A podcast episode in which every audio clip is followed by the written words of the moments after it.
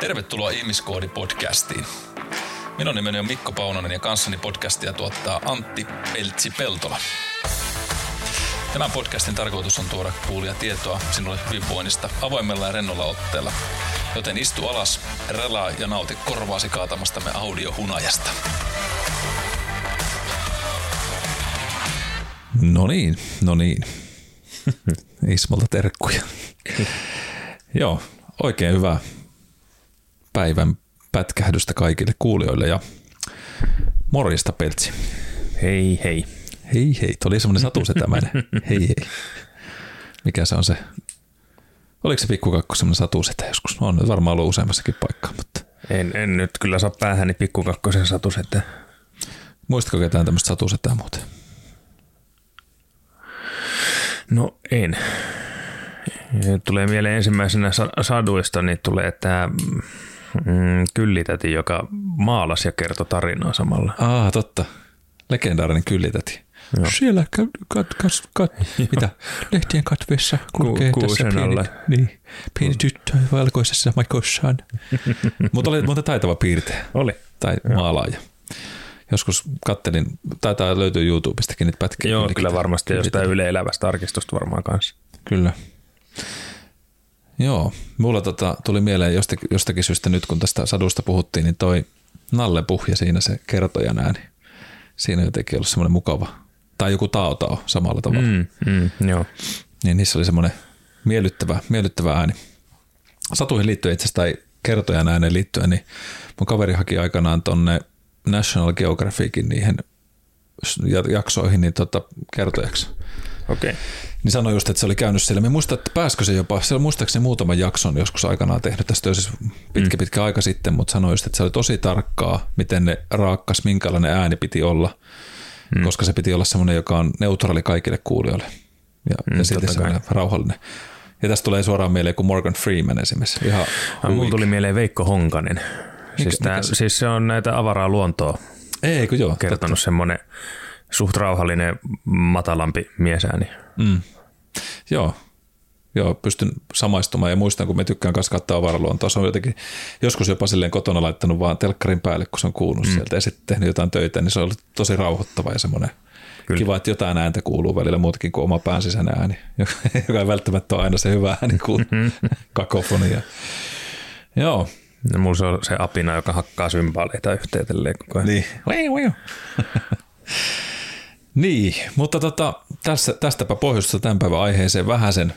Ei suinkaan nyt, no joo, kyllähän se voi ajatella, että se on tarinankerronnastakin kyse. Eli tämä nousi vaan itsellä semmoisena mieleen nyt tämä aihe, kun tuossa tota, oman tyttäreni kanssa puhuttiin roolipelaamisesta ja, ja siitä, että se kysyi joskus, että mitä, mitä olet iskä tehnyt niin kuin nuorena, että mitä, minkälaisia harrastuksia on ollut ja, ja kun se tykkää aina tota, niin lukea heille iltasatuja ja, ja se on ollut semmoinen perinne, joka on meillä säilynyt tähänkin päivään asti ja kuitenkin, ja mä oon tosi kiitollinen, että se, että se, on, se on säilynyt siihen, että meillä on tapana joka ilta lukea iltasatu, kun lapset on minulla ja, ja tota, no aika usein se on Akuankka, mitä katsotaan ja lueskellaan, mm. mutta sitten tulee välillä semmoisia niin kuin tarina, tarinakin hetkiä ja tota, ja, ja minun on aina kiehtonut tarinat, olkoon se nyt elämänkertatarinaa tai sitten ihan fiktiivistä tarinaa, mutta että, että, että tyttökin on kuitenkin kohta kuusitoista ikävanha ja, ja poika, poika tulee muutamat vuodet sieltä perässä, niin silti tämä tämmöinen kiva iltarutiini on meillä siellä ollut ja, ja tämä roolipelaaminen on ollut sitten semmoinen, mistä on tuossa keskusteltu ja vähän sitä joskus tehtykin. Ja sehän on monesti ollut semmoinen, muistan aikanaan tämä roolipeli, kun alkoi sen, sen maailma, niin se oli sellainen, mä olin kuutosluokalla, viitosluokalla mm. silloin, ja se oli tosi outoa ja uutta, ainakin siinä piirissä, missä aikana itse itse tuota, niin lapsuuttansa vietti, mutta et muistan, kun äiti kysyi, että onko se jotain saatanan palvontaa. Se oli hyvä, kun... Kai sä sanoit, joo. Joo, totta kai. Rock and roll. kuusi kuusi kuusi. Ja tota, mutta että... Eihän sitä ollut, vaan se oli niin kuin paperi, hahmolomake ja, ja sitten nopat. Ja niin sitä mä meinasin just täsmentää, että oliko se sitä niin kuin D and D:tä. Joo, kyllä. Dungeon, Dungeons and Dragonsia vai lähdittekö te niin kuin Savonlinnan mettiin larppaamaan vahtomuovimiekoilla? Ja... Ei, live action role playing. Ei, ei tehty sitä, että tota... se, siihen asti me ei oikein ylletty. Ehkä se oma elämä oli muutenkin sen verran vilkasta larppaamista, että siitä ei tarvinnut ei kuvitella. Ei tarvinnut larpata erikseen. ei sattu ja tapahtu. Mutta tota, joo, siis se oli, se oli sitä hahmolomake aikaa. Itse asiassa D D oli niitä ensimmäisiä ja tietähtiin kaksituhattakolmesataa ja mitähän niitä olikaan. Sitten oli mm. Anki, oli tämä suomalainen roolipeli Kalevalan hahmoista ja näistä tehtyä, niin kaikkea näitä tuli silloin pelattua, kyberpunkkia ja muuta. Mutta silloin me, mun kaveri, kaveri houkutteli siihen mukaan ja se oli kyllä ihan valtavan mielenkiintoista ja kiehtovaa. Siis jo sen takia, että mielikuvitus oli se työväline, millä tehtiin se kaikki. Joo. Ja, ja, ja tämä on siis nyt, jos ette saanut kiinni, mikä mahtaa aiheena olla, niin mielikuvituksesta puhutaan tänään. Eli se lähti kiinnostaa, kun tyttö kysyi tästä just, että mitä nämä roolipelit on, ja sitä lähdettiin tuossa vähän, kerroinkin, että hei tässä, ja tässä on itse asiassa meidän tarinavihko, ja näytin sitä, että me olemme säilyttänyt mm. kaikki ne hahmolomakkeet ja muut tuossa, ja mun kaverilla ihan valtava kokoelma niitä, mutta me ei koskaan menty siihen Warhammer-maailmaan, missä olisi sitten ollut tämmöinen pelilauta tai mm. figuurit mm. ja muut, että ne ei sitten jostain syystä ollut se meidän juttu. Ja, ja tämä poiki sen, tuossa me rupesin katsoa pitkästä aikaa, mä oon aikanaan lukenut semmoisen kuin Good Omens, hyviä enteitä kirjan, joka on, tota, niin, kertoo tämmöisestä äh, niinku, demonista ja enkelistä, jotka seikkailemaan päälle. Se on tämmöinen lopun ajan tarina, mutta se on vähän humoristisemmin kirjoitettu ja, ja tota, nyt siitä tuli toi sarja tuonne Prime Videoon, niin ihan okay. Saakeli hauska ollut katsoa sitä, koska sen kirja luki joskus viisitoista kaksikymmentä vuotta sitten. Ja tota... Tyttö on innostunut fantasiakirjallisuudesta ja meillä on kotona iso, iso liuta niin kuin tämmöistä miekkaa ja magiatyylistä fantasiaa ja sitten vähän tämmöistä skifi-fantasiatyylistä ja maailmaa. Ja me oon itse kokenut, mä sanoinkin, että me oon kokenut aina sen, että mielikuvitus on ihmisellä niin kuin todella iso rikkaus, että sitä ei pitäisi ikinä väheksyä tai sitä ei pitäisi jättää pois ja, ja, tota, ja, ja sitten jossain vaiheessa huomasin itse vaan, että vitsit, sitä ei niin kuin ole tullut tehtyä pitkään aikaa. En ole lukenut vähän aikaa fantasiakirjallisuutta, vaan se oli enemmän ollut sitä tutkimustiede-opiskelupuolta. Mutta, mutta nyt kun sitä taas otti enemmän itsellensä takaisin mukaan, niin sen huomaa, miten paljon se rikastuttaa sitä omaa ajattelumallia. Mm. Ja tästä kyllä joskus tästä mielikuvituksen maailmasta tai sellaista on puhuttukin, että puhutaan, Joo, on. On. Niin kuin sivuttu tätä luovan ajattelun maailmaa, mutta mä ajattelin, että otetaan tästä tämmöinen ihan tarkempi genre ja Ja tosissaan sitten tyttären kanssa, kun tätä puhuttiin, niin mä sanoinkin, ja se on ollut lukea kirjallisuutta, niin, niin sanoin, että se, on mieli, että se on tosi kiehtovaa, koska se voit olla mitä vaan mielikuvituksessa. Sillä ei ole mitään rajoja olemassa. Niin, ei siellä ole mitään muuta kuin ne rajat, mitä sä itsellesi itse niin, asetat. Just näin. Ja, ja se on myöskin, mun mielestä se oli, muistan nuorempanakin, niin se oli semmoinen tosi, ei voi sanoa pakopaikka, ehkä väärä sana, mutta semmoinen vaihtoehtoinen todellisuuden tunne, mikä sitä tulee, että sä sait niin kuin leikkiä sun mielellä ja sait olla jotain sellaista, mitä se voisi niin kuin suurimmassa haaveessa olla. Ja sehän ei niin kuin, sitä kun rupesi kelailemaan, että okei, että minkälaisia hahmoja sitä loi itsellensä. Mm. Niin sitä huomasi päätyvänsä tietynlaisen hahmon tyyppiin alussa. Mutta sitten me totesimme, että hei, me haluamme olla jotain ihan täysin toista. Me haluamme tehdä jonkunlaisia semmoisia, joita me jopa itse vähän niin kuin inhoisin, mikä ärsyttää, mm, mm. koska se haasto miettimään, että okei, miten tämä, tämä tyyppi toimisi, jos se olisi tämmöinen ja se olisi ton tyylinen ihminen, niin mitä me joutuisin sieltä etsimään. Siinä samassa joutui mielenkiintoisesti tekemään semmoista roolileikkiä oman pään sisällä, että miten me voi mennä siihen hahmoon, millä tyyli se puhuu, miten se käyttäytyisi tässä sosiaalisessa tilanteessa, joka oli täysin vastoin sitä omaa koodistoa, miten mm. se voinut vaikka normaalitilanteessa käyttäytyä. Se oli tosi hauskaa ja, ja se loi semmoisen kiehtovan maailman siihen, että joutui, joutui puristaa itsestänsä uusia piirteitä. Ja, no sitten se ehkä myöhemmin meni siihen, että kun lähti tätä teatteriharrastustakin tekemään, niin se oli tosi kiehtovaa, koska se joutui niissäkin semmoisiin rooleihin, missä et välttämättä koskaan ole omimmillasi ollut. Ja toisaalta se toisen parhaimman mausteen siihen sen takia, että joutui opiskelemaan itseensä vähän uudella tavalla. Ja sitten kun katsoo sitten taas, nyt tämä vähän polveilee tämä mun ajatusmalli, mutta tästä, tästä ja se nyt ei varmaan kenellekään kuulijalle yllätys, mutta, mutta minusta on kaikista kiehtovinta ollut elokuvamaailmassakin sellaiset näyttelijät, jotka on pystynyt menemään pois siitä niiden vahvimmasta osa-alueesta ja karsimaan mm. myös niitä manereita pois, joita niillä syntyy sinne, sinne niin kuin perusroolisuorituksiin, koska niin kuin tiedät itsekin, että jos otat jonkun näyttelijän, että onko se tehnyt samankaltaisia rooleja, niin siellä on aika monia näyttelijöitä, jotka vaan esiintyy jossain pahiksen roolissa tai mm, aina komedioissa tai jotain muuta, mutta sitten sit se on makeata, jos siellä on joku semmoinen näyttelijä, joka menee ihan muuhun boksiin, tai että sillä on tosi laaja kirja hyvin erilaisia rooleja, jotka on vetänyt kuitenkin kunniakkaasti läpi. Tuleeko muuta mitään sellaisia mieleen? niin kuin arkkityyppirooleja jollekin tietylle näyttelijälle vai joka olisi vetänyt laidasta laitaa? No vaikka sekä että. No sanoit tuon pahiksen rooli, niin mulla tulee aina ensimmäisen mieleen Åke Lindman jostain syystä. Oh, yeah. Että okay. Se on niin kuin mustavalko Suomi-filmien aina, aina se Don pahis. Corleone. Niin. niin. Mm. Melkein Totta. Elokuva kuin elokuva, että jos se ei ollut pääroolissa, niin yleensä se oli sitten joku pienempi sivurooli, missä se esitti rosvoa tai, tai, tai murhamiestä tai jotain. Totta. Joo, mitäs ulkomaalaiset? Mm. No siis Jim Carrey on varmaan se niinku kuminaamojen kuminaama, jo, joka on niinku sen komediaroolinsa vanki ollut. Mm. Ainakin musta tuntuu siltä, että hän on ollut sen oman roolin. Että hän on jumissa siellä omassa boksissaan, vaikka sitten joku, mm, mitä karkas se... Eikö se Numbers ollut sillä joku leffa? Joo, oli. Ja sitten oli tämä, missä se on siellä niin kuin T V-tähtenä, tosi T V-tähtenä tietämättään, että on tosi T V-tähti. Elää niin kuin... Truman, joo, show. Truman Show, joo. Mm. Kiitos. Niin sehän taas on ihan, vaikka siinäkin on sitä komediallista piirrettä, mutta, mutta niin kuin ihan... Tosi hyvä elokuva ja roolisuoritus. Joo, se on siinä kuitenkin sellaisessa vaka- selkeästi vakavammassa. Totisempi rooli. Niin. Kyllä, kyllä, kyllä. Kun vertaa jonnekin Ace Venturaan. Niin, niin, niin, nimenomaan. Joo. Tai The Mask. The Mask, joo. Siis muistan itse, että tätä, samalla kun tätä itse teki, tämä jaksoa kirjoitteli ja kävi läpi niin kuin ajatuksia, niin tuli Jim Carrey mieleen ensimmäisenä just siinä, että mm. se, on, se on ollut vähän oman sen roolinsa vanki ja se aina tulee jossain kohdassa, että se on pakko päästä vääntelemään sitä naamaa tai tekee mm. joku perseily siinä. Ja, ja se, itteni on välillä vaivannut, että, että, että tässä olisi niin hyvä, niin miksi piti? Ja se mm. vähän lässäyttää sitä. Mutta sitten sillä on muutamia onneksi ollut sellaisia hyviä ja osumia, jossa se on pystynyt pidättäytyä enimmäkseen siitä, että se ei lähde se naamavältelykäyntiin. Mm. Ja sitten kun sen, se on, on nähnyt muutama esimerkiksi video, missä se on jollekin tämmöiselle valmistuvalle niin kuin lukioporukalle pitänyt puhetta mm, esimerkiksi, mm. niin nehän on niin kuin hirveän, hirveän semmoisia syvällisiä ajatuksia, mitä se on niin kuin itse miettinyt ja mitä se haluaa välittää sitten niille, niille nuorille ihmisille, jotka on aloittelemassa valmistumisen jälkeen sitä työuraa ja elämää. Niin, Kyllä. Niin, että se komedia, se rooli on hänelle varmaan just ehkä enempi. Se on se vankila tai, tai se on se pakollinen paha, millä saa leivän pöytään tai on saanut, mutta, mutta, mm. mutta myöhemmin, se mu- myöhemmin olisi ehkä halunnut tehdä jotain muutakin. Kyllä. Tai en tiedä, kun en ole Jim Carrey, mutta tulee niin. aina välillä mieleen. Että... Joo.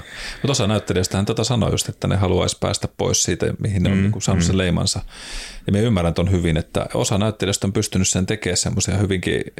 hyvinkin suuria muutoksia, niin kuin Johnny Depp esimerkiksi, niin mm. se on vihattu ja ihailtu siitä samasta, että se on ollut hyvin, hyvin erilaisissa rooleissa paljonkin. Mm, kyllä. Ja vaikka joku Arnold Schwarzenegger, niin, niin mm. toimintatähdestä semmoiseen oikein niin kuin puupäähönpäkomediaan joku kaksoset tai, joo, totta. tai isäni on turbomies. Totta joo. Ja kyllä. Sitten niin kuin myöhemmällä iällä vakavampia rooleja. Mm. Niin, niin silleen ihan hyvää muuntautumiskykyä kyllä ollut.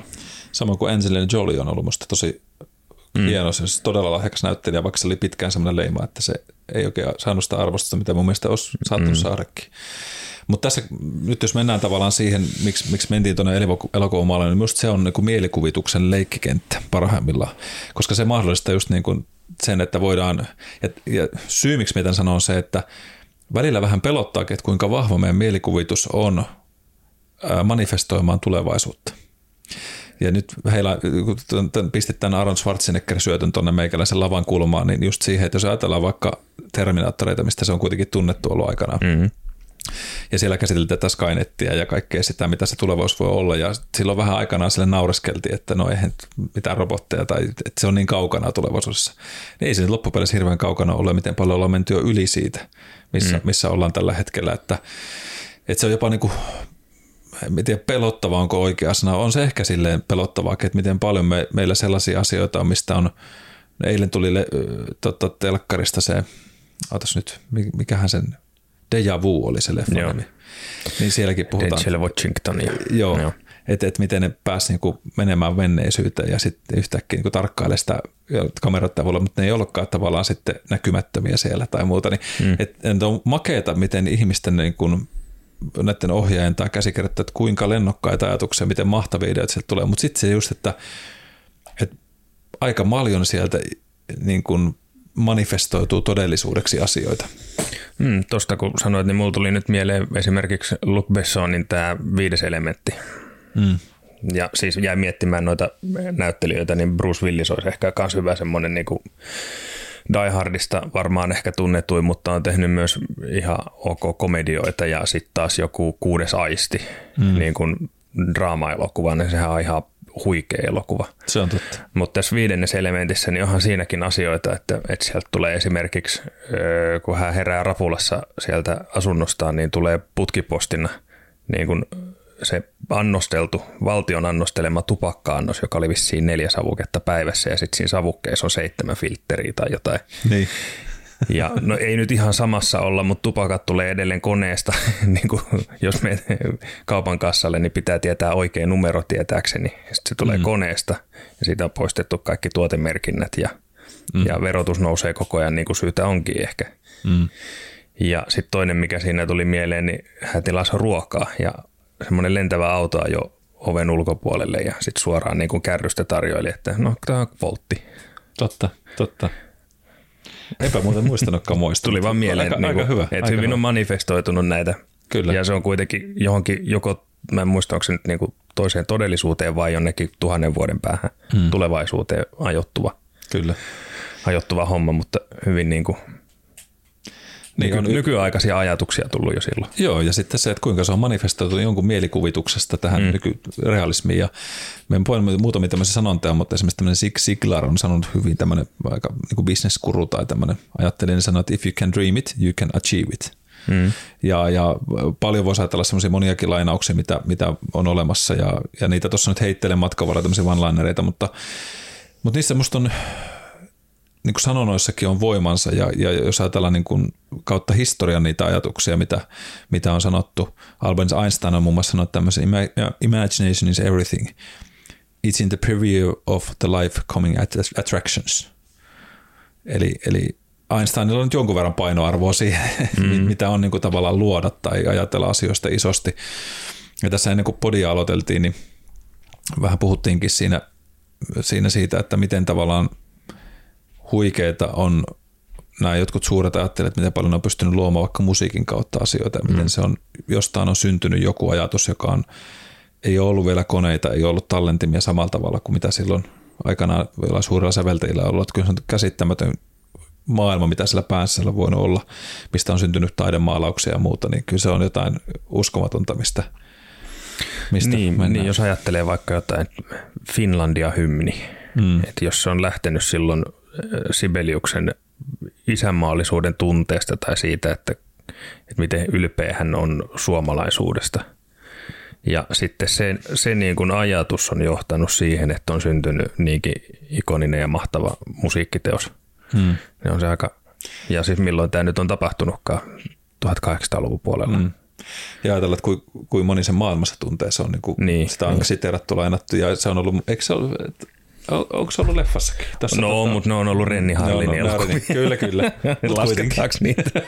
No ehkä Die Hard kaksi voidaan laskea. Ehkä se voidaan no, laskea. Mutta siinäkin oli Finlandia. Ja se on vissiin se tyy, niin kuin tämmöinen tapa, että se koittaa ujuttaa sen aina mm. mukaan hänen elokuviinsa. Totta, totta. Mutta joo, tässä tämmöistä pohjustusta tähän päivään, päivän pa- pakinaan ja tota... Ja mitä tämä nyt sitten, tämä mielikuvitus, kun tässä nyt leikittiin tällä ajatuksella ja puhuttiin jo vähän laidasta laitaa, tullaan varmaan palaa näihin aiheisiin vielä, niin, niin tämä rupesi kiinnostaa itseäni sitten, että, että mikä tämän mielikuvituksen synnyin sija meillä ihmisellä on ja mistä se saa aikaan, alkuunsa. Ja tätähän on tutkijat yrittänyt selvittää, neurotieteilijät ja, ja muut, sekä ihan niin kuin M R I-kuvantalaitteella ja funktionaalisella M R I:lla, että, että mitä tapahtuu aivojen alueella silloin, kun ihminen unelmoi tai muuta. Ja siinä on löydetty tiettyjä ä, lokaatioita sille paikalle, mutta ei ole olemassa yhtä ainutta paikkaa, minne se on voitu pinpointata. Joskus puhuttu siitä, että, että se olisi hippokampus, jossa on meillä tavallaan se semmoinen mielikuvitusprosessien muisti, muistiroolin keskus ja muuta, mutta, mutta ennen kuin mennään sinne vielä, niin, niin se mitä kun sitä laittoi tuonne doktor Googleen ja muihin hakukoneisiin ja laitoin Marian Webberin tämmöisen sanakirjapuolelle, että mitä se sanoo, jos me laitan sen vaat mielikuvitus, mitä se kertoo meille, niin mielikuvitus ei ole yhtenäinen ja yksittäinen prosessi, vaan sille nimetty, että se käsittää useita kognitiivisia toimintoja, kuten muistin palauttamisen, mentaalisen stimulaation, perspektiivinoton ja tulevaisuuden ennustamisen. Ja nyt jos sitä pureskellaan tavallaan tätä lausetta, niin, niin muistin palauttaminen yksi asia, no okei, se liittyy hippokampukseen mm, ja siihen mm. muuhun, että, että sulla on jokulainen muisto jostain, jota sä lähdet ruokkimaan todennäköisesti jollain tyyllä. No mitä tarkoittaa mentaalinen stimulaatio? Mitä tulisi Peltsi mieleen?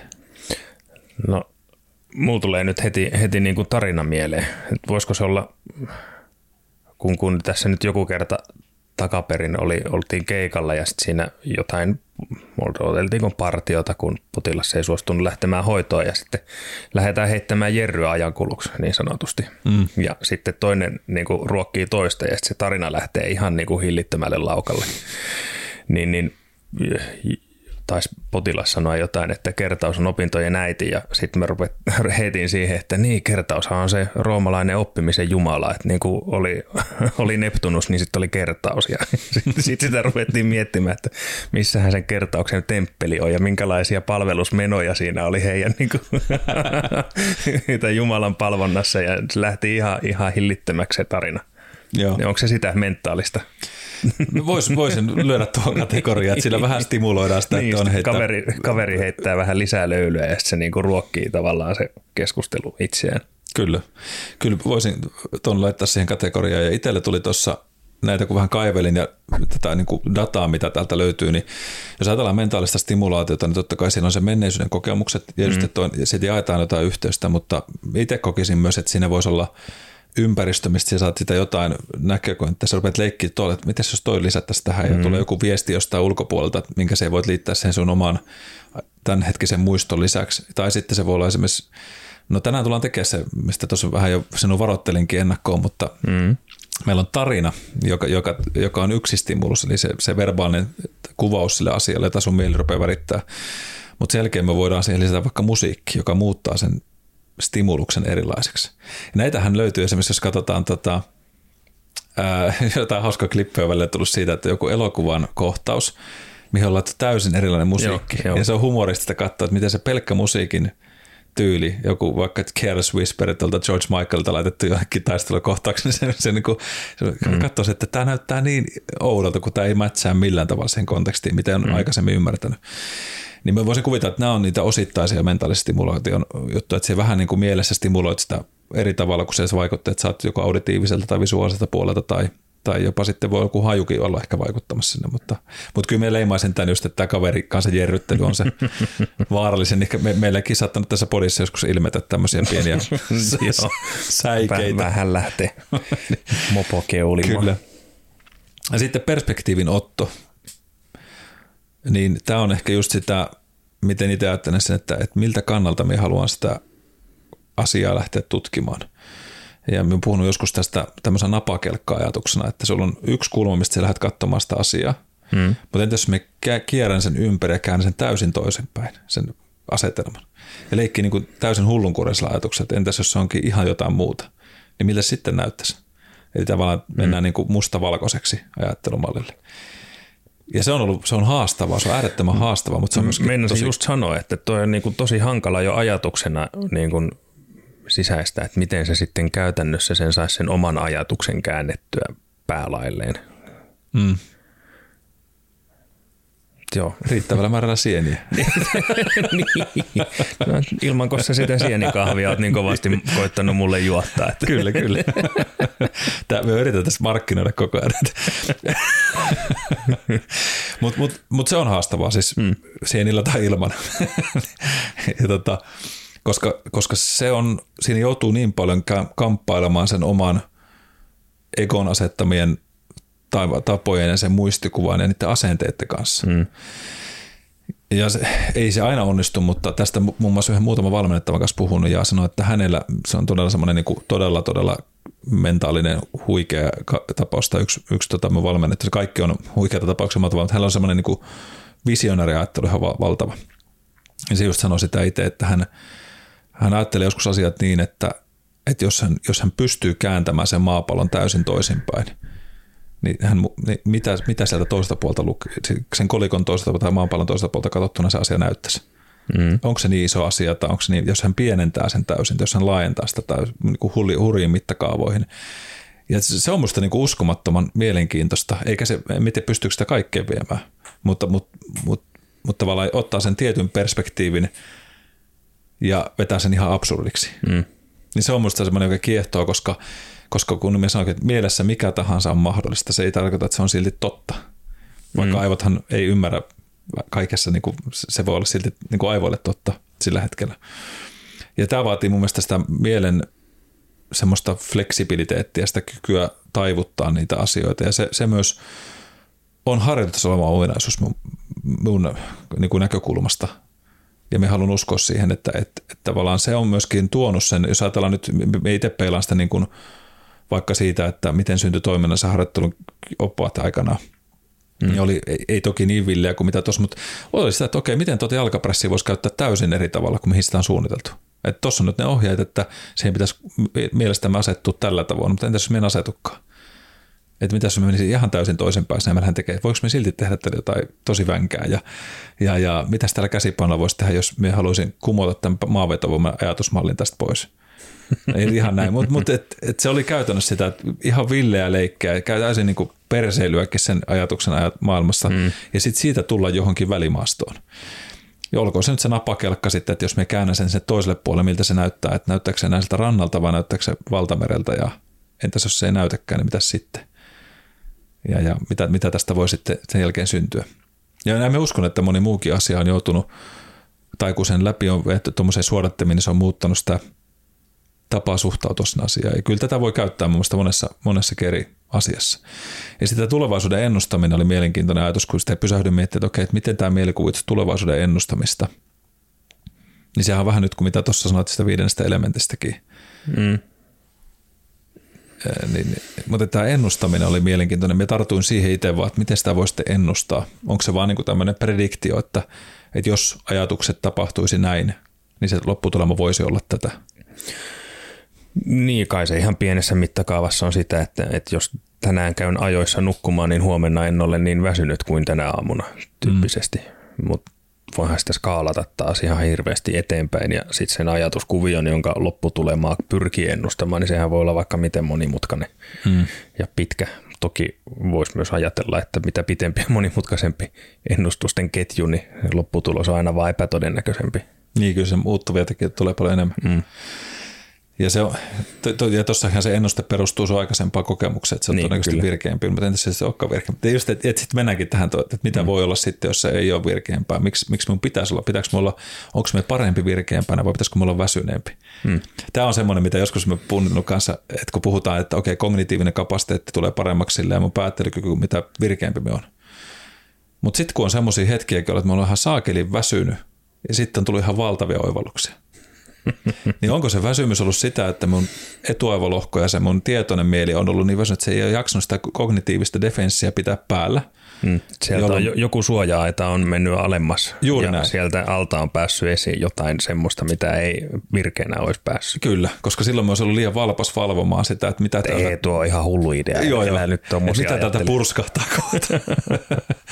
ja, ja, tota, ja se oli... Se oli Se oli hetkellisesti mielenkiintoinen ajatus, koska me mietin sitä silleen, että, että, että, että, että okei, että jos, jos se olisi näin, niin me tarkoita siis sitä, että nyt pitäisi aina hakeutua itse semmoisen järkyttävään, tota, järkyttävään univajeeseen, että kannattaa mennä sinne, mutta, tota, mutta että se oli, mun pitää se, jossain vaiheessa se etsiä vielä, mutta se oli tota, mielenkiintoinen semmoinen, mitä, mitä sanottiin, että siellä on kognitiivinen tämmöinen arviointijärjestelmä tai semmoinen, missä, missä tavallaan se itsearviointi ja pohdinta tulee, no esimerkiksi mediaanisessa prefrontaalisessa korteksissa, no tämmöinen hieno, se on osa tätä default mode networkia, mistä joskus aikanaan puhuttiin, eli tämmöistä aivoalueesta, joka on aktiivinen lepotilassa, niin se, se tota, mediaalinen prefrontaalinen korteksi arvioi itsearviointia ja pohdintaa, tärkeä itsetietoisen kannalta, auttaa arvioimaan omia muiden ihmisten mielintöjä ja aikomuksia, niin sitten, että et, et, entäs sitten, jos no, saakin niin paljon väsyneempi, niin, niin pystyykö me niin kuin sitten menee vähän tämän ohi? Mm. Että se ei olekaan se blokki päällä siellä niin tiukasti tai semmoinen vastaava, jossa, jossa mulla syntyy sellainen valvova verkosto, joka sanoo, että okei, tätä se voi ajatella, tätä se voi ajatella. Ja, ja se oli vaan, tämä oli semmoinen niin kuin hetkellinen mieliajatus siitä, että et kun nyt tartuin vaan tuohon, kun sanot sitä ennustavuudesta. Enkä sano sitä, että nyt kannattaa hankkia tähän törkeisiin univelkoihin, sen takia tulee hyviä oivalluksia. Se oli niin keskiarvoisesti terveysnäkökulmaa pitää aina ajatella, mutta, mutta se oli mielenkiintoinen miettiä, että hetkinen, että miten tämä syntyy, jos me käännänkin näitä asioita päällä, niin aina välillä. Me leikin mm. sillä, että, että minut on ohjelmoitu näin sanottuna, että näin pitää toimia. No, entäs jos minä toiminkin täysin eri tavalla, mitä se tuo eteenpäin minulla ja kuinka paljon minua alitajunta ottaakin ehkä valtaa siinä vaiheessa, kun olen väsyttänyt itseni riittävän pitkälle. Mm, kyllä. Ja, ja joskushan sitä on niin kuin sanottukin, että jos se, että niin kuin sun täytyy väsyttää mieli riittävän pitkäksi niin kuin pois, että se, se niin kuin väsyt, loppuu taistelemasta, niin silloin se päästään sen tietoisuuden toiselle puolelle. Mm-hmm. Ja. ja se oli nämä niin kuin sanontoja, joita me halusin vaan tarttua, koska sitten mietin, että missä se mielikuvitus lepää. Ja, ja nythän sillä väittämiä on olemassa, eli nyt päästiin tähän määritelmään, ainakin jollain määrin, tästä löytyisi erilaisia määritelmiä. Nämä nyt me poimin semmoista konsensuksesta, mitä me tuolta eri lähteistä löysin. Ja, ja se, missä tällä hetkellä neurotutkijat näyttäisi olevan yhtä mieltä, on se, että, että jokainen niin kuin prosessi, mitä nyt ajatellaan tästä kognitiivisesta toiminnosta, eli muistin palauttaminen, mentaalinen stimulaatio, perspektiiviotto oli sana pakelkka tai joku muu ajatus siitä, että me tavallaan pirston se eri osia ja me katonkin sitä toiselta vinkkelistä ja, ja se tulevaisuuden ennustaminen siitä menneestä kokemuksesta siihen, mitä olettamasti voisi tapahtua. Niin jokainen näistä prosesseista aktivoi eri aivoalueita ja verkostoja, mikä osoittaa, että mielikuvituksen neuronipohja hajautetaan aivoja eri osiin. Eli siellä on hyvin paljon niin kuin erilaista maailmaa. Ja niin on siellä yksi on sitä hippokampus. Ja sitten tämmöinen merkittävä tutkimus, tämmöinen kuin Geiser ja Schaster teki, että hippokampus on kriittinen, on kriittinen ei ainoastaan menneiden tapahtumien muistamiseen, vaan myös tulevaisuuden tapahtumisen kuvittelemiselle. Eli hippokampus ei ole pelkästään meillä se muistin talleni, vaan se on mm. osana tällaista, tuota, joka pystyy antaa vähän tämmöistä mielikuvituksen maailmaa sinne. Ja niin tästä tullaan nyt siihen. Tämä oli se juttu. Nyt me löysin tämän muistinpanosta tästä. Että me sanon tämän lauseen, että tämä on aika pitkä, mutta koettakaa roikku mukana. Mielikuvitus on toiminta tai prosessi, jossa muodostetaan tietoinen ajatus tai mielikuva jostakin, mitä ei koskaan aiemmin ole täysin havaittu todellisuudessa sen muodostajan toimesta. Eli nyt sulussa esimerkiksi yhdistelmällä muista peräisin olemme jo aikaisempien aistihavaintojen ja ideoiden elementtejä, jotka ovat muuntuneet tiedostamattomien puolustusmekanismien kautta. Ja tämä tuli meille tämä tiedostamaton puolustusmekanismi. Että onko se sitten se, että silloin kun mä oon riittävän väsynyt, niin nämä puolustusmekanismit mm, se ei fil- olekaan filteri. Niin hyvällä. Niin se filtteri mm. vähän, vähän rakoilee. Lisäksi kyky on, kyseessä on kyky ja lahja muodostaa tällaisia tietoisia ajatuksia tai mielikuvia erityisesti taiteellisen tai älyllisen luomistyön tarkoituksiin. Mielikuvitus on työkalu, jota käytämme alitajuntamme ohjelmoimiseen auttaaksemme meitä saavuttamaan tavoitteemme ja unelmanne. unelmamme. Kun kuvittelemme jotakin tarpeeksi usein, toive muuttuu. Toive muuttuu tarpeeksi voimakkaaksi, alitajuntamme alkaa työskennellä kaksikymmentäneljä seitsemän saavuttaakseen kyseisen ajan, kunnes se on toteutunut. Ja sitten aletaan huomata mahdollisia keinoja saavuttaa tavoite, koska se alitajunta, eli sitten tämä puhutaan sitä, sitä verkostosta tai puhuttaisiin ehkä tästä ää, peilineuroneista ja sitten tämmöistä R A S-järjestelmästä, eli sitä Reticular Activation Formation, eli se ajatus, että kun sä rupeat ajattelemaan punaista autoa, niin sä näet joka paikassa niitä punaisia autoja enemmän, mm-hmm. koska se on sun siinä mielessä enemmän, enemmän mukaan. Ja sitten tullaankin semmoiseen hauskaan ajatuksen, että mitä sitten tavallaan siinä on löydetty sellaisia asioita, missä meillä tämä kontrolliverkosto on, eli puhutaan ää, frontoparetaalista verkostosta. Se on kriittinen koordinoimaan käyttäytymistämme nopealla, tarkalla, joustavalla tavalla, joka on tavoitteellista. Ja nyt se katsottu, että, että tavallaan katsauksessa katsottu, että frontoparieetaalinen verkosto, eli tämä frontoparieetaalinen verkosto kehystää erilaisia kontrolliverkkoja, jotka toimii joustavasti vuorovaikuttaen ja muuttaen toiminnasta aivoverkkoa. Ja, ja ne tapahtuu tietyllä taajuuksella, eli verkon koordinaatio tapahtuu neljä hertsiä ja seitsemänkymmentäkaksi hertsiä rytmissä, lepotilassa ja tehtävätilassa. Ja se, niin kun katsottiin tätä niillä sefylogrammeilla ja niillä just sillä funktionaalisella M R M:llä, niin se tavallaan tarkoitti sitä, että topografia vaihtelee yksilöiden välillä, korostaa käsitys siitä, että, että niin kun esimerkiksi psykopatologiassa viittaa frontoparieetaalisen verkkoon, eli skitsofrenia, tarkkuushäiriö, yliaktiivishäiriö nähtiin just näillä erilaisilla taajuuksilla. Mm. Ja siitä ne rupesivat miettimään, että, että tämä frontopareil, tällainen verkosto, toimii käytännössä semmoisena kuin mielikuvituksen kapelimestarina. Eli se orkestroi eri kognitiivisia prosesseja ja niiden vuorovaikutuksia, jotka on osana sitä mielikuvitusta. Ja mitä siihen sitten kuuluu aivoalueesta? Tähän tämmöiseen meidän pareatali frontolohkoon, niin yllättäen siihen kuuluu siis otsalohko, joka on frontaalilohko, ja pareatali, eli tämmöinen päälakilohko. Ja nämä sitten funkkailee keskenään siellä vähän tällä orkesterityylillä, eli siellä on tämmöisiä, just sanotaan vähän tämmöiseen kielijumppajargoniin, niin siellä on vi- viisi lohkoa ainakin, mitä ne on löytänyt, mitkä toimii tämmöisessä hermoverkostossa, on dorsolateraalinen prefrontaalinen korteksi, eli D L P F C. Ja se on muistissa, päätöksenteossa ja kognitiivisessa joustavuudessa tärkeä osa. Sitten on ventrolateraalinen prefrontaalinen korteksi, eli V L P C P F C, osallistuu tiedon käsittelyyn ja päätöksenteon käsittelyyn. Sitten on tämmöinen aika tärkeäkin, josta jossain vaiheessa on puhuttu tota, ää, muutamissa podcastissa, noista, mitä on kuunnellut, tämmöinen kuin anteriorinen singulaarikorteksi, eli A C C. Se on tunteiden säätely, motivaatio, virheiden havaitsemista tärkeää. Tämä oli itse asiassa toi Andrew Huberman puhui tuossa, tota, sillä oli tämä jakso, missä se puhui tämän, tämän tota World's Toughest Man kaverin kanssa, David Cogginsin kanssa siitä, että, että miten sillä tavallaan se motivaatio, miksi se, miksi se tekee, mitä se tekee, se on ihan järkyttävä kovapäinen äijä ollut, niin se kertoi siinä sitten pitkä tarina, enkä lähde sitä enempää purkaa, mutta ne muun muassa puhuu tästä singulaarikorteksin merkityksestä, että sillä on löytynyt tutkimuksessa sitä, että, että kun puhutaan tästä niin kuin motivaatiosta ja niistä, niin, niin se, kehi, se pystyy kehittymään, kun sä teet asioita, jotka on ärsyttäviä ja raskaita ja rankkoja. Se ei aina niitä, mitä sä oot miellyttävästi tekemässä.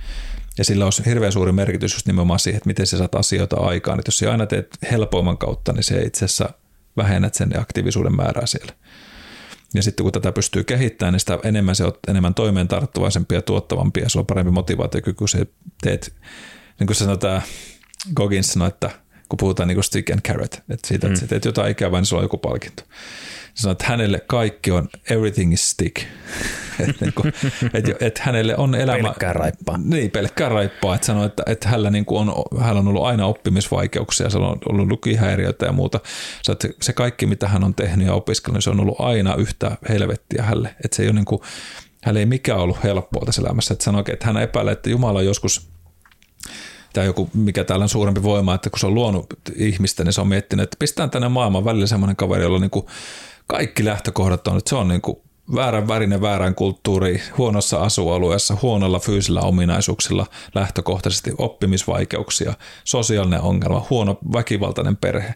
Mm. Ja katsotaan, miten tämä kaveri pystyy selviämään. Jos pistää nämä otsit, niin pystyykö se niin kuin, että mikä on niin kuin huonoin skenaario, mitä voi olla, mm. että okei, okay, siinä on sitä jenkkiläistä väritystä varmasti mukana, ei, en, en estä sitä, mutta se oli mielenkiintoinen ajatus vaan siitä, että hälle se on pystynyt kääntämään sen kaiken, mikä voisi monelle olla semmoinen, että ei tästä tule mitään. Ja siihen tullaan siihen mielen voimaan tässä, mutta toi nyt vaan siinä väli, väliajatuksena siihen, että se tunteiden säätely, kaikki tämä toimii siellä myös tässä mielikuvitusverkostossa. Hänenkin sanoikin, että hänelle... Ja nyt tullaan siihen vähän, tämä Kokin sanoi, että hänellä oli esikuvat, oli rockileffat, ja hän loi sen maailman päänsä sisälle, että, hän, hän niin kuin muut, että miten hän tulee muuttumaan, miten hän tulee olemaan se tulevaisuudessa minä, huolimatta kaikista näistä muistijutuista. Hän loi niin vahvan maailman sen päänsä sisälle, että kukaan ei pystynyt murtamaan sitä. Mm. Ja siinähän tullaan siihen mielikuvituksen voimaan. Mm, kyllä. Että niin kuin, okei, me on tässä tilanteessa, mutta, mutta mitä sillä on väliä? Me pystyn silti tekemään sen mun oman forotin sinne, sen linnakkeeni, millä me menen läpi kaiken, kaiken sen sonnan, mitä siellä oli. Sitten siellä on päälakilohko, eli sen yläosa, tämmöinen superior parietal lobule, S P L, osallistuu avaruudelliseen hahmotukseen ja motorisen koordinaation säätelyyn, ja sitten on vielä alaosa päälakilohkosta, eli inferior parietal lobule, niin tärkeä loodi kielellisessä toiminnassa ja avaruudellisessa huomioinnissa. Eli siellä on sekä sitä niin kuin työmuistia, päätöksentekoa, tiedonkäsittelyä, motivaatiota, tunteiden säätöllä, mutta sitten siellä on just tämmöinen avaruudellinen kielellinen toiminta, niin musta se on aika makea, eli aika valtava neuroniverkko, mikä siellä pyörii. Ja nämä nyt yhdistyy nimenomaan sen kapelimestarin tavoin. Ja se, milloin nämä mikäkin aktivoituu, niin tässä on nyt kyseessä se läsnäolo, eli se, että me mennään siihen oletustilaverkostoon ja siihen, että meillä on aikaa oikeasti käyttää meidän mielikuvitusta. Ja tämä on syy, miksi minä ehkä otan myöskin tämän nyt mukaan tämän päivän podcastin, on se huolestuminen. taas, taas. eli, eli se, että, että meillä ei ole aikaa tämmöiselle päiväunelmoinnille, tai ihmiset ei anna sille aikaa. Me täytetään koko ajan sillä ulkopuolisella informaatiolla meidän sitä sisäistä maailmaa, jolloin millä sulla jää aikaa tutkia maailmaa, ihmetellä sitä ja pysähtyä semmoisen asettaan, että, että me en tee oikeastaan nyt tällä hetkellä mitään. Että me vaan oon. Ja sitten me rupean leikkimään niillä ajatuksilla, josta joskus puhuttiinkin, että, että entäs jos me niin kuin annan sen mun mielen tuottaa asioita ja ja niin kuin sallin vaan sen olotilan tässä hetkessä ja sitten rupean pikkuhiljaa tekemään sitä muuttelua. Mistä nyt me sanoin, että koko ihmiskunta on tuhottu ja meillä ei niin kuin ole toivoa tässä hommassa, ei todellakaan näin. Mutta itseni vaikka niin, kun sitten tätä tutkin ja, ja pyörittelin, niin mä ajattelin, että ei saakeli, että, että tota, milläs mä täytän oman arkeni, kuinka paljon mä oikeasti älyluotteella kiinni ja, ja ajattelen sille, että jos me en tee jotain koko aika tuottavaa ja opiskele jotain uutta, niin, niin sitten se on niinku hukattua aikaa. Okei, se pianosoitto oli yksi semmoinen, mistä, on, mm, mistä mm. mä aikaisemmin mainitsin, niin, niin se on ollut enemmän vähemmän läsnä, mutta välillä se voisi olla enemmänkin läsnä. Ja, tota, ja kyllä mä huomasin itsekin, että, että onneksi on ne iltasatuhetket ja, ja on lapset innostunut tästä fantasiapuolesta ja muusta siis siinä määrin, että se on sitä mielenleikkiä. Koska nyt kun lapset on aikuisempia, niin ei, ei, ei ole näitä leikoleikkejä ja ajalla, tiedätkö, pikkuautolla maton, maton rutata mattoa ja leikitä sinne jotain juttuja. Mutta me muistan pentuna esimerkiksi, me ruttasin kotona, niin rutattiin veljen kanssa ihan normaali mattoja semmoisessa kasaksi. Mm. Ja sitten meillä oli auto, jossa me ajeltiin siellä niille ja sinne tuli vaikka minkälaista, kuulet, tiedätkö, puuta ja, ja autotallia ja sitä mielikuvitusmaailmaa, vaan niistä yhdestä matosta, mistä me keksittiin monen tunnin leikkejä. Oliko sulla, Antti, mitään semmoisia lapsuuden leikkejä, mitä tuli tehty? No noi Legot oli varmaan aika, aika niin kuin olennainen osa, että meillä on semmoisia edelleenkin mutsilla on jemmassa, jos ei se ole jo antanut Broidin pojille niin kuin eteenpäin niitä meidän Legoja. Ihan perus, perus Legoja, mutta kyllä niistä rakenneltiin Millennium Falconeita ja, ja vaikka mitä. Ja kehiteltiin kaiken maailman avaruussota leikkejä ja, ja omia, omia juttuja niistä. Ja nehän on ihan parhaita. parhaita leluja lapsena, kun mm. saa itse niin kuin luoda. Kyllä. Koska keskimäärinhän siinä kävi aina niin, että kun sä sait joululahjaksi tai synttärilahjaksi jonkun Legon, että tässä on nyt sulle kaivinkone, mm. niin se oli tasan kerran, se rakennettiin se kaivinkone. Ja sitten kun se meni rikki ja ohjeet hävisi ja, ja yksi palikka puuttui, niin sitten se oli jotain muuta kuin kaivinkone ja siitä jopa piti sitten rakentaa jotain erilaista.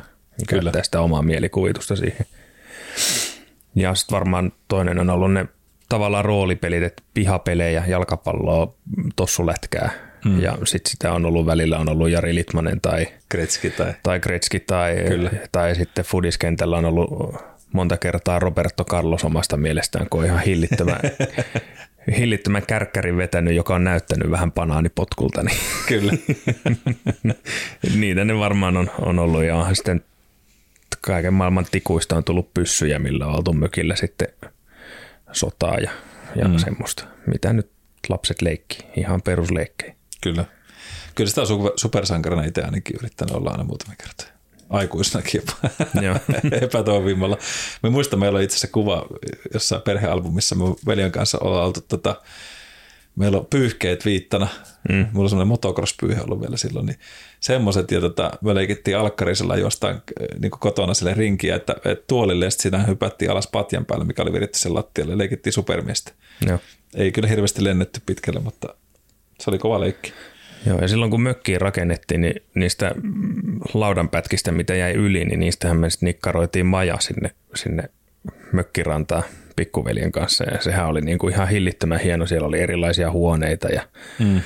ja, ja kaikkea. Sitten kun siitä on nähnyt jälkikäteen valokuvia, niin miettinyt lähinnä, että miten ensimmäinen tuulenpuuska ei ole kaatanut sitä rettelyä. ja, ja hirveän näköinen hökötys. Mutta se oli silloin hieno. Joo, oli. Ja, ja siinä varsinkin siinä omassa mielikuvituksessa, ja sehän oli ihan mahtavan upea. Just näin.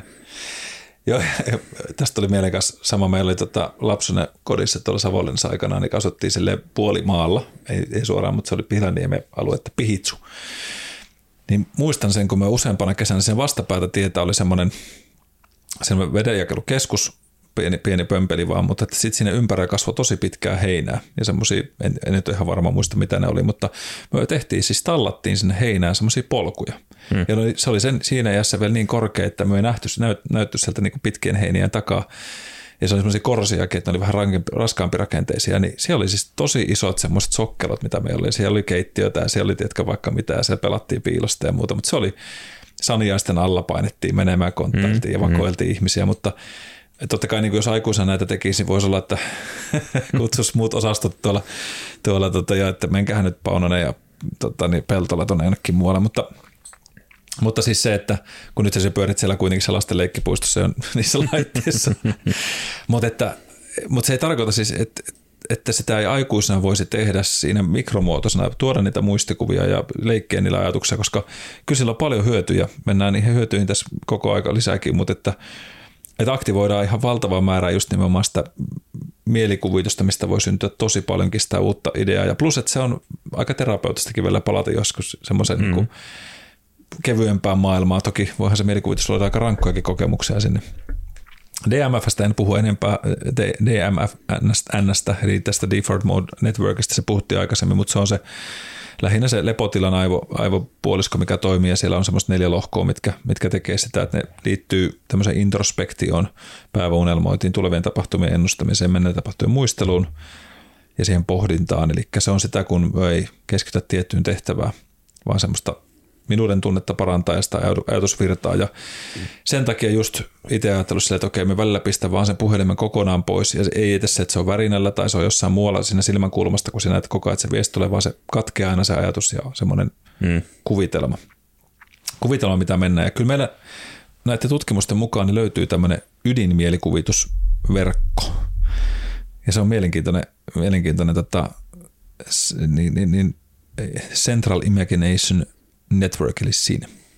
Ja siinä sanottiin, että se on niin kuin solmukohtia hippokampuksen, frontoparetaalisen lohkon ja D M N tota, niin verkostossa nämä kolme asiaa.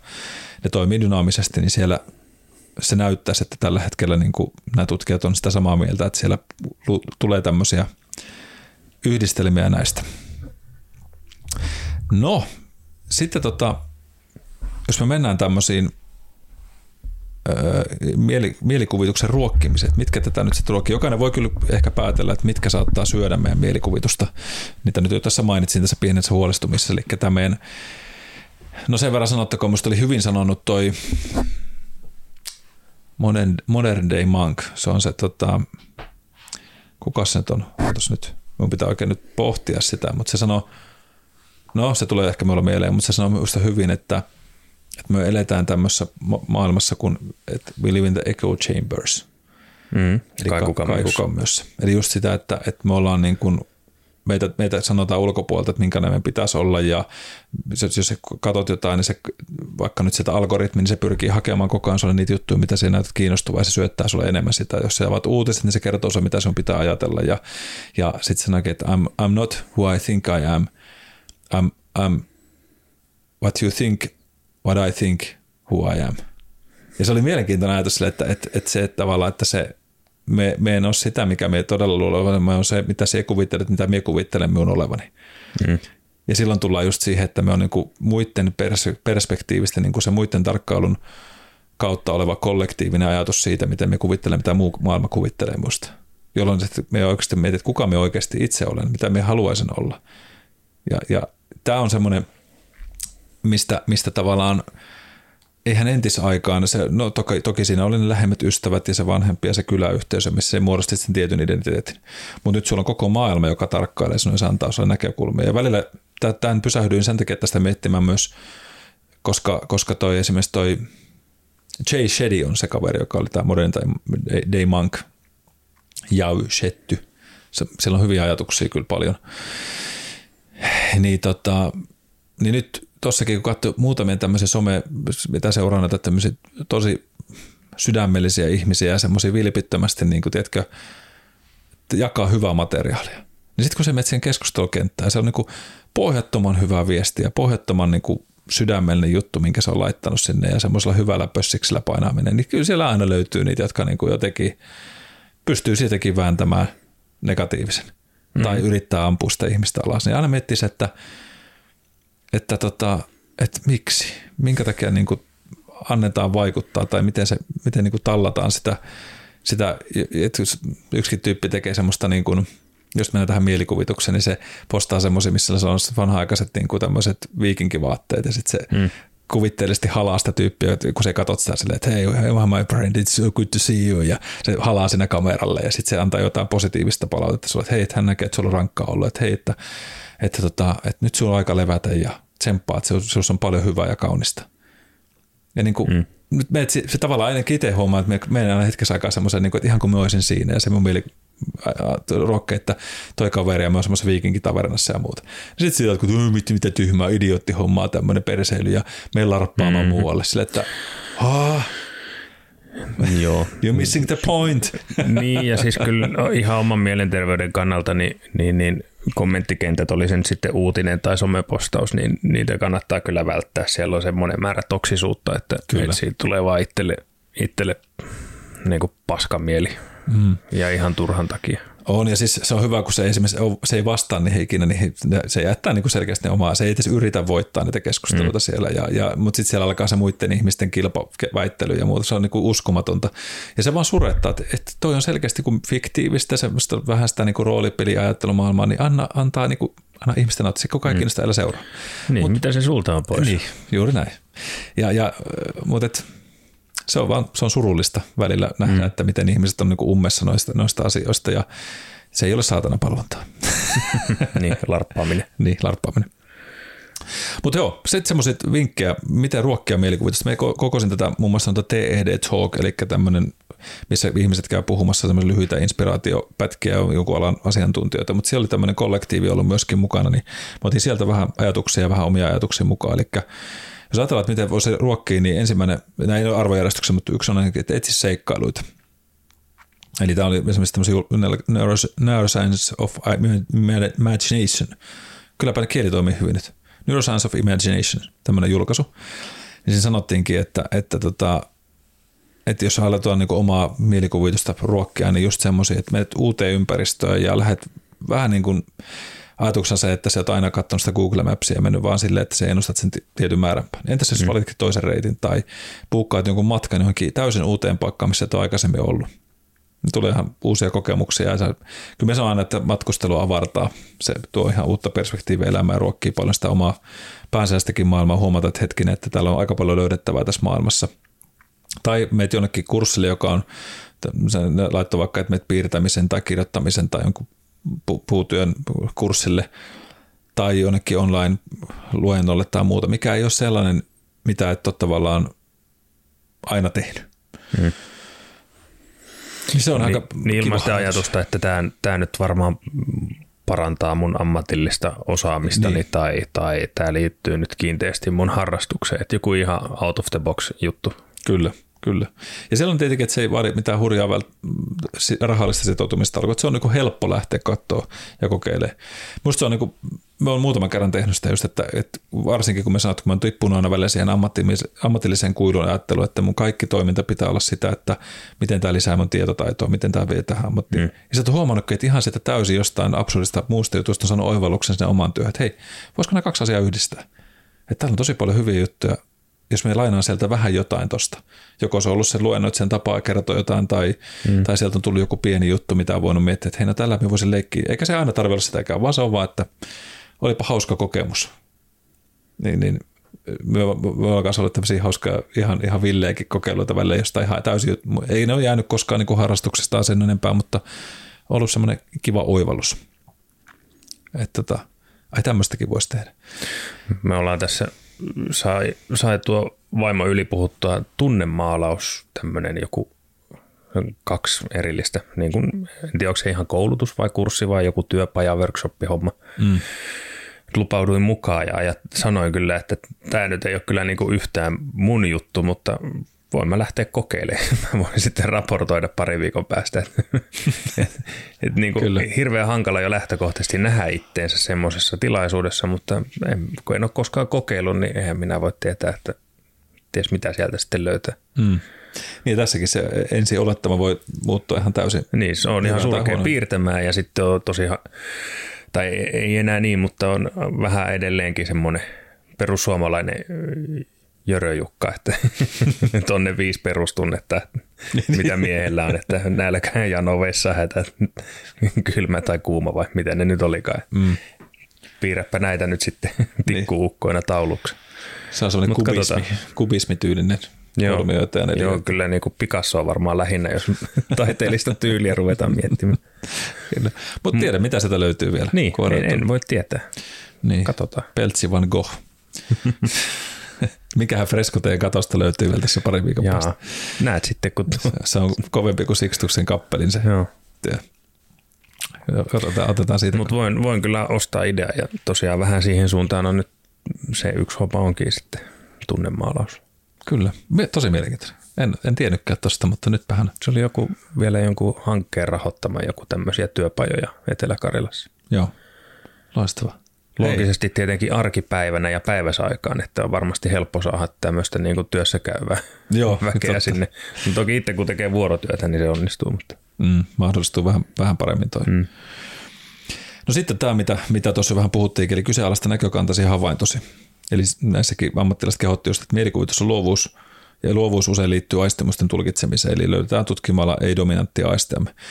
Mitä tapahtuu, kun kyseenalaistetaan dominanttiaisti? Useimmat ihmiset uskovat, että näkö on heidän dominanttiaistinsa. Kuitenkin esse, esimerkiksi niin kuin esseisen havainnon näkö, niin taiteilija kyseenalaisti peri, perinteisen näön, ö, käsityksen näystä ja havaitsi, että se tämmöinen taiteilija sanoi, että kun aivoprosessi on näköä, valtaosa tiedosta ei tule silmistä, vaan muistista. Itse asiassa, kun arvioidaan, niin visuaalinen havainto on kahdeksankymmentä prosenttia muistia ja kaksikymmentä prosenttia sisääntuloa silmien kautta.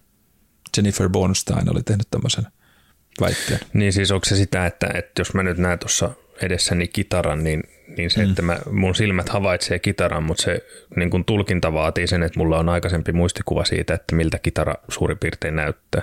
Niin, kyllä. Mm. Ja sitten jos kysyt, että miltä se soundi tulee, niin sehän tulee sieltä muistista. Niin, joskus niin, kuul- joskus kuullut miltä. Niin. Mm, kyllä.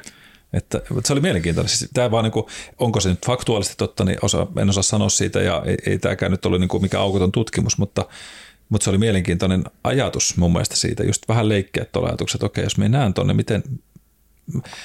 Tätähän, niin kuin, tämähän on hurja nämä kvanttifysiikka-jutut ja muut, mutta just se, että mikä on niin kuin oikeasti totta, mikä on vaan se meidän ajattelun ja älyn konsensus siitä asiasta, mm. mikä on yhteisesti sovittua. Että tämän täytyy olla kylmä tai kuuma tai jotain muuta, eikä mennä nyt ihan noihin, mutta, mutta se on sitä mahtavaa mielikuvituksen tuota, mitä voi myllyttää siellä. Mutta semmoinen tehtävä voisi laittaa tähänkin, jos ajatellaan, että hankki joku ehkä harrastus, voit valita itse näistä, mikä tuntuisi mieluisemmalta, mutta me haastan tässä nyt ihmiskoodin puolesta tätä, että kokeilkaa jotakin näistä, jos haluatte vähän ruokkia teidän mielikuvitusta.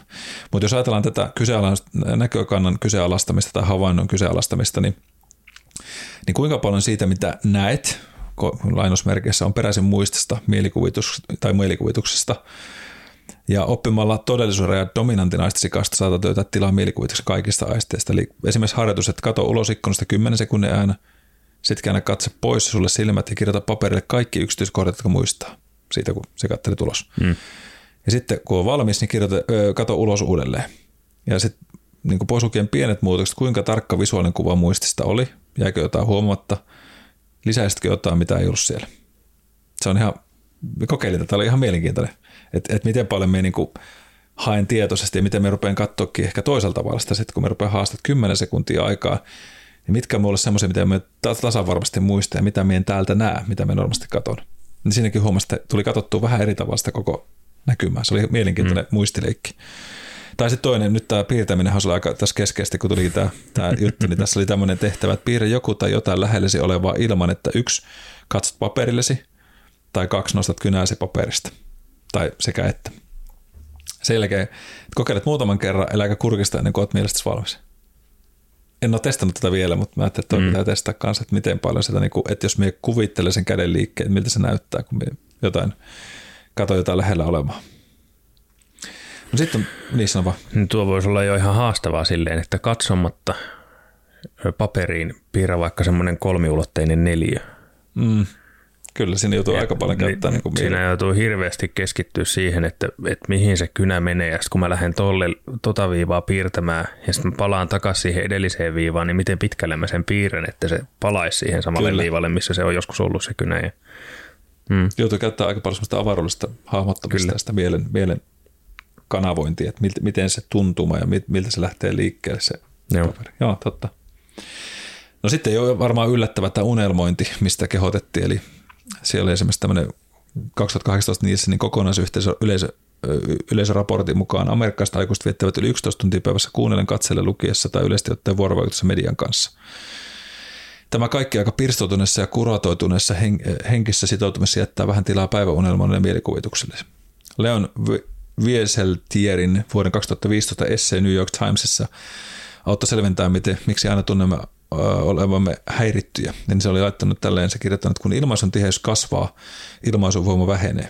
Digitaaliset odotukset nopeudesta ja ytimekkyydestä antavat korkeamman arvostuksen yhden rivin twiittien ja mainosilmoitusten sekamelskalle. Mm-hmm. Niin se on kyllä ihan mielenkiintoinen. Että tota, ja tässä oli sitten minusta hyvää pohdintaa lisänä, että, että, just, että mitä tarkalleen ottaa omaksumme, mitä todella saamme vastineeksi. Miksi aina tunnemme olevamme niin kiireisiä, mitä ihmeteltäväksi, onko meillä edes aikaa ihmetellä. Että jos tunnetaan menettävänä sekunteja päivässä, jotka on viettänyt kuvitellen niin ennen kuin olit niin yhteydessä. Että, että, että, se, että hiljaiset hetket, jonottaminen postitoimistossa tai katsoa pastan kiehumista, syödä lounasta, niin ne tuntuu niin kuin häviävän, koska me ollaan vaan sillä netissä, tilataan kaikki sieltä. Että sitä jonottamista, ja jos katsotaan niin kuin nytkin, eilen huvikseen tarkkaili just sitä ihmisten käyttäytymistä esimerkiksi kaupassa, että, että miten nopeasti ihmiset on heti hakemassa uuden kassajonon, koska siinä on vähän enemmän tässä porukkaa, niin heti juostaan seuraavaa, kun pitää päästä nopeasti mm. pois ja pikakassalle kiitos tai jotain muuta. Kun et se voisi käyttää sen ajan vaikka hetken aikaa sille, että mitäs kaikkea tässä niin kuin tapahtuu, mm. vähän pysähtyä kuuntelemaan, aistimaan tai muuta. Tai sitten jos kello kuusitoista Prisman kassajonoon meet niin, ja siellä on pitkät jonot, niin mitä siinä ihmiset tekee jonottaessa? Niin se, on, se on puhelin. Niin. Se on puhelin kädessä ja pääkumarassa. Selataan ne samat uutiset läpi, mitkä on luettu kahvitauon aikana töissä ja lounastauolla töissä ja kyllä. Niin poispäin. On on. Niin se, on, se on just sitä, että, että semmoinen kiireettömyyden tunne ja just se, että, että, että niin kuin Tota, tota meitä postiajatustakin, että, että miten se, no miten, ei, ei kaikki tietenkään, kun mä sanon, että ei se kaikki ole huonoa meillä, mutta, mutta tästäkin myöskin keskusteltiin just siitä, että jos ihminen vaikka menee jollekin ostaa jonkun tuotteen, niin kuinka nopeasti sen pitää saada se vahvistus, kuinka nopeasti pitää päästä käyttämään sitä. Mm. Ja haluuko ihminen sen, että, että kun me ostan jonkun kurssin, niin me haluan sen kaiken materiaalin nyt heti, vai tuleeko se vaikka niin, että joka viikko sinne aukeaa jotain. Ja nämä on musta niinku, Minusta on tärkeää ymmärtää, tai niin kuin, ainakin itse olen miettinyt sitä, me kävin semmoisen koulutuksen, semmoisen self-mastery-koulutuspätkän, niin se oli, se oli nasta, koska totta kai se ensimmäinen ajatus oli itsellesi, että kun me maksoin tänne, että saanko me nyt kaikki, me haluan päästä kaikkeen kiinni. Mm. Ja sitten vähän harmitti, kun siellä olikin, että hitto tuo aukeaa vasta ensi viikolla, sen pitää odottaa se seitsemän päivää, ja nyt siellä on vasta yksi tehtävä, ja milloin, että seuraavana päivänä ei tullutkaan mitään, ja sitäkin seuraavana päivänä tullut, että nyt tuossa vasta aukeaa okay, torstaina toi, ja sitten siellä on yksi. Että niitä oli harvakseltaan, ennen kuin hoksas, mitä siinä yritettiin nimenomaan opettaa, niin. Oli just sitä, että sulattele omaksu tieto, se et voi omaksua kaikkea kerralla, nyt kun se oli aikaa aina pohtia ja pysähtyä niitä asioiden kanssa, niin ei tullut ensinnäkään sitä tulvittamisen fiilistä, vaan itse asiassa rauhallisuus sille, että me kerkeen itse asiassa opii, meillä on hyvä, meillä on neljä päivää ainakin aikaa, että se ei aukea kuin seuraava vasta neljän päivän päästä. Ja oppi arvostaa sitä, mutta sekin tapahtuu vasta neljännen kuukauden kohdalla vuodella, että me niin kuin täysin, että ja toi muuten sanoo se meidän opettaja tuossa ensimmäisessä jaksolla, että, että tässä on niin kuin kyse siitä, että opit niin kuin rauhallisuutta ja sitä itsesi hallitsemista ja muuta. Mutta sitä on vaan niin kuin ihmisenä välillä aika kömpelö, kömpelö ja, ja Ja sitten tiesi, että tämä ei muuten loputtaa koulutus. Mie en valmistu tästä kuin kahdentoista kuukauden päästä. Hmm. Et, et vähän niin kuin Jouda sanoi, että patient must you be. My padawan. Niin, niin ja siis en tarkoita toki, että itse olisin synnytön ja saisin heitellä niitä ensimmäisiä kiviä. Että ihan itsekin sortuu siihen, että joo, joo, joo. Ei, kun ei, ei ole just nyt mitään ärsykettä, niin herkästi sitä kaivaa itsekin puhelimen taskusta. Kyllä, vaikka kyllä. Vaikka ei pitäisi. Mutta toki, niin kuin joskus sanoinkin, niin on koittanut parantaa sitä, mitä mahdollisuuksia on kuluttaa sisältöä puhelimesta, niin just vaikkapa Twitterin poistaminen oli ihan parasta ikinä. Mm, mm. Eikä ole yhtään ikävä. Just näin, joo. Meikin on poistanut muutamia sellaisia ihan, ihan vaan, että kun, miksi? Tavallaan mm. just mietin, että me, tarviiko me tätä oikeasti vai, vai onko se vaan niin kuin opittu? Semmoinen, että pitää vaan jollain tulvittaa sitä omaa mieltä. Mm.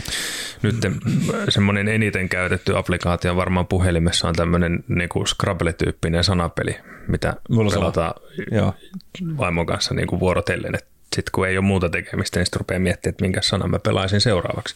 Joo, ja jo. Se on ehkä vähän fiksumpaa kuin se, että lukee twiittejä Donald Trumpilta. Tai, tai no se ei vissiin vieläkään saa twiitata, vaikka tilin sai takaisin, mutta hyvä. No kuitenkin. Joo, mutta itsellä kanssa on sanapeli, millä pitää kirjaamista muodostaa sanaa ja muuta, niin se no. on semmoista kivaa ja veitettävällä ja siinä vähän sitä oivaltamistakin mukana, että semmoista... Joo, ja saa jo. käyttää vähän just mielikuvitusta. Just näin. Että, mitä että se, se on aktiivista tekemistä enemmän kuin passiivista kuluttamista. Kyllä. Ja tuosta tämä aika hyvä lainen sanoitkin, kun tämä samainen kyseinen äh, artikkeli tai V S L oli sanonut tästä, että meillä on tapana kuluttaa enemmän kuin luoda. Kuitenkin mm. mielikuvitus kulkee käsikädessä luovuuden kanssa. Eli toi on just se pointti itsekin, miksi me ajattelin, että okei, että miksi me kulutan vaan jotain, miksi me voi niin kuin miettiä, että me voisi siinä samassa luoda jotain mielenkiintoista. Ja se, se, oli niin kuin, se on myös positiivisen koukuttavaa.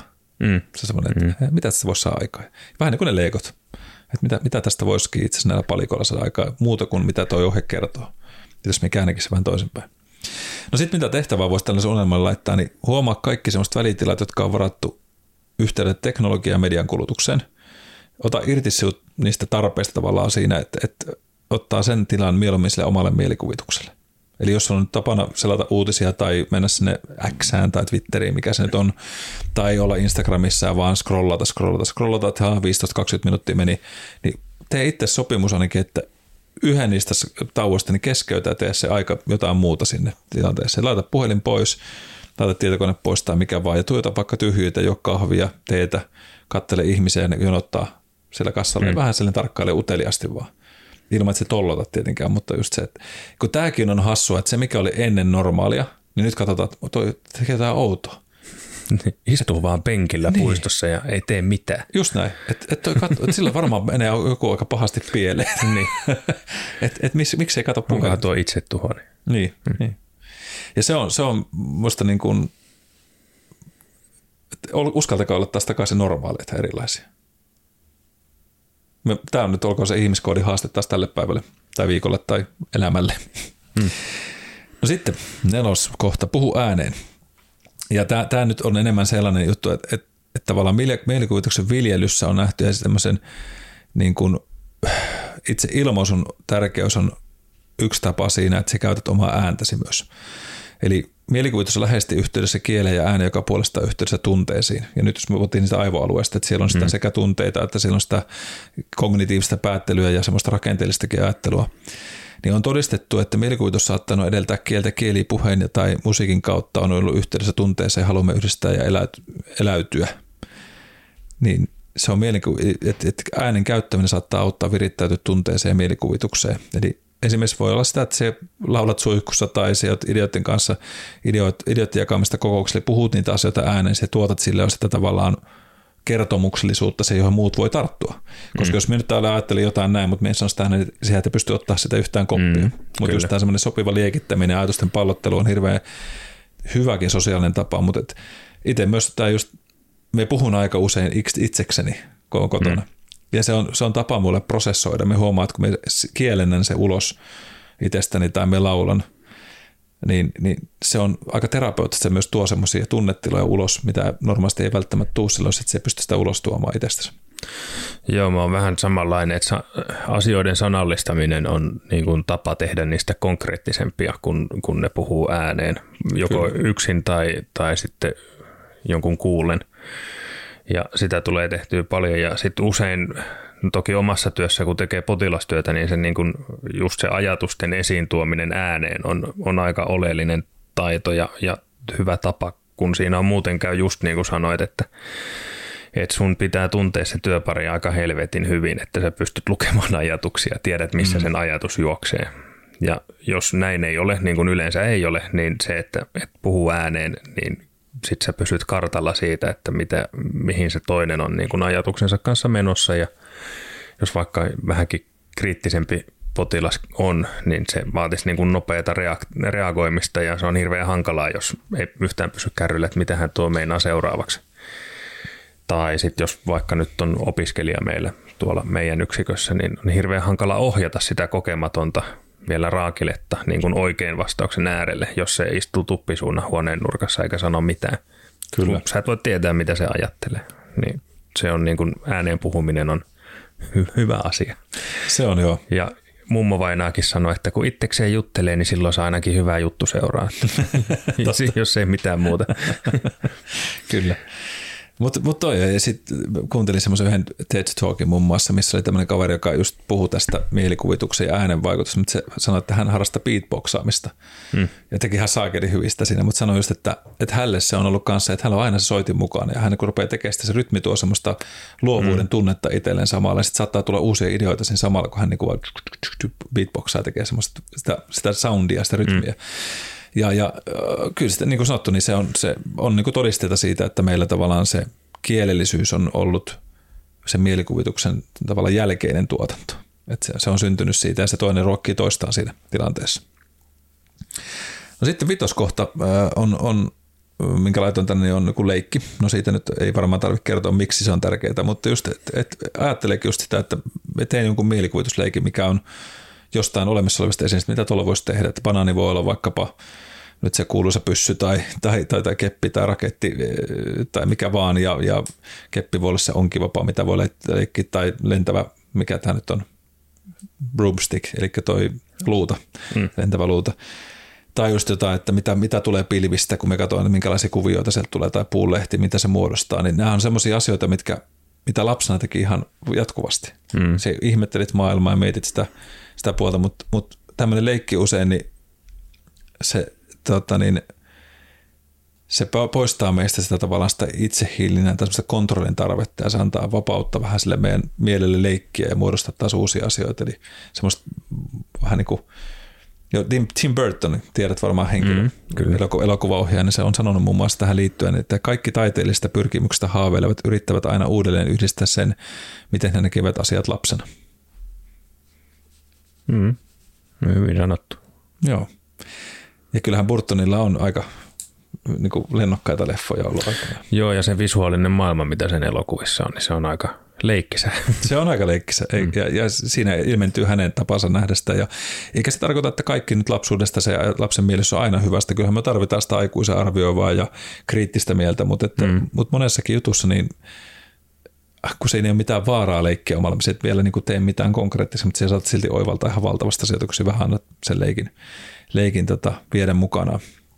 Jos tähän haluaa jotain ajatuksia, mitä voisi tehdä tämän, niin, niin vietä hetki mielikuvitusleikeissä. Ei välttämättä nyt piisi vaikka partti siihen, että annat mahdollisuuden luopua aikuiselämän näkökohdista ja omaksua ei-todellisuutta. Se voi leikkiä sitä perheenjäsenten kanssa, eli just niin kuin minäkin tein, että kysy lapsilta, että miten se ajattelet tämän, ja, ja, ja niin kuin, koska ne on niitä mestareita siihen, että Leik, leik, anna niin kuin ajatuksen viedä ja mitä mielikuvituksessa voidaan saada aikaa. Ja, ja tota, voi ottaa vaikka luonnosta jotain, mitä tahansa villiä, mitä mieleen tulee. Tai sitten just tämmöinen lapsen kanssa toiminta, että teet jotain tota, palapeliä tai leikojuttuja tai muuta.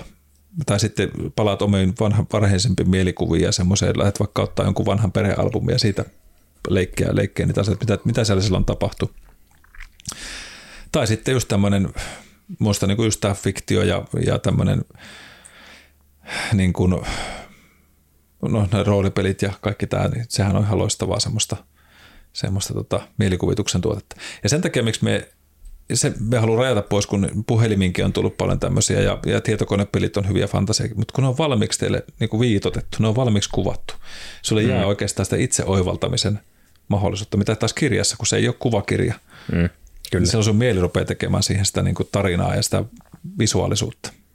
Ja se on musta, mikä siinä, en sano siis, että leffat on huono asia tai kännykkäsovellusten pelit tai tietokonepelit on huono juttu, mutta, mutta yksi taso rikkautta on se, kun se, että aina kato valmiiksi pureskeltua maailmaa. Mm.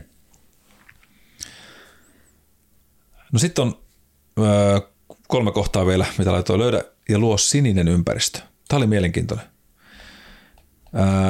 Siinä oli siis ollut tämmöinen juttu, että, tota niin, että British Columbian yliopiston tutkimus on löytänyt, että väri sininen parantaa suoritusta luovassa tehtävässä. Sininen voi liittyä avoimuuteen, rauhaan ja rauhallisuuteen. Piti, mulla oli käynyt mielessä, että mä olisin pukenut jotain sinistä päälle tähän podijaksoon, mutta tota, meillä on tuossa taustalla totta. Se on muuten aika sininen. No ilmakos tämä on niin lennokasta tämä meidän. Kyllä sä oot kaikkea ajatellut, Peltsi.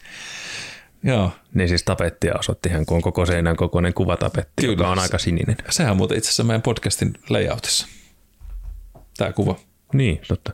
Siinä meidän tota, nykyisessä logossa. Tausta, taustalogossa. Mm. Niin. Sieltä voitte nyt ottaa sitten inspiraatiota. Se on kuule tarkkaan harkittu tämä meidän. Mm. Nyt me paljastettiin se. No joo.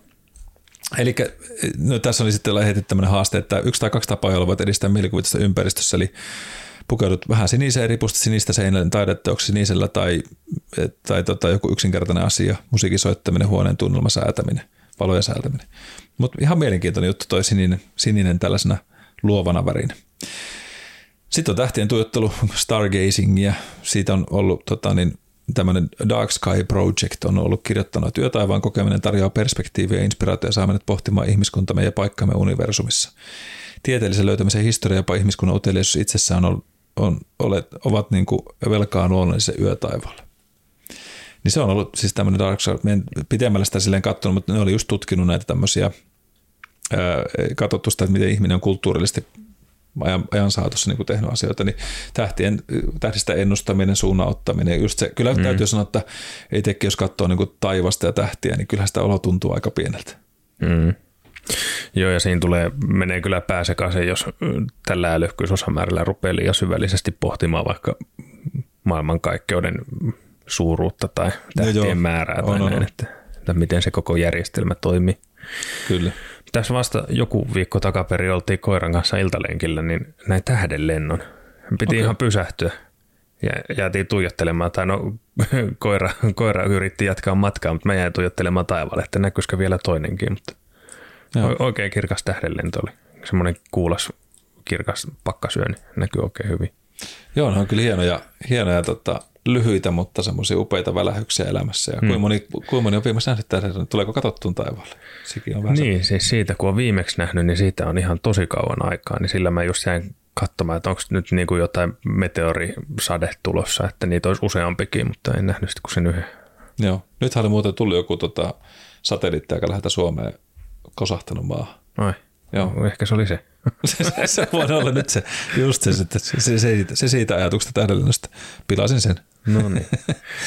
Mutta joo, siis tuolla Dark Skies-projektissa on ä, matkailuehdotuksia esimerkiksi. Sitten, no, tota, täällä on ehdotettu kaikenlaisia niin kuin tähtitieteellisiä sovelluksia, Sky Safari, tämmöinen inspiraatiopuoli ja muuta, mutta pilvet ja kaikki tämä, niin se on ihan hyvä pysähtymisen hetki kyllä. Hmm. Ja nyt varsinkin tässä no pakkasöi nähdään uskomattoman upeita taivaita välillä, kun on kirkas yötaivas ja näkyy niin kuin tosi upeasti nuo tähdet, mutta kyllä se on semmoinen kas, missä vähän niin kuin veteen tuijottaminen, mutta toi varsinkin tuo avaruus, niin, niin kuin sanottu, niin kyllä se pää on semmoinen, että välillä me muistin ainakin jossain vaiheessa, kun katsoin, ja sitten rupesi tosissaan pohtia sitä, että miten valtava tämä maailma on ja, ja miten pieni me on, niin tuli vähän semmoinen jotenkin jopa semmoinen ahistavakin asia, että me on ihan saakeli mitätön tässä.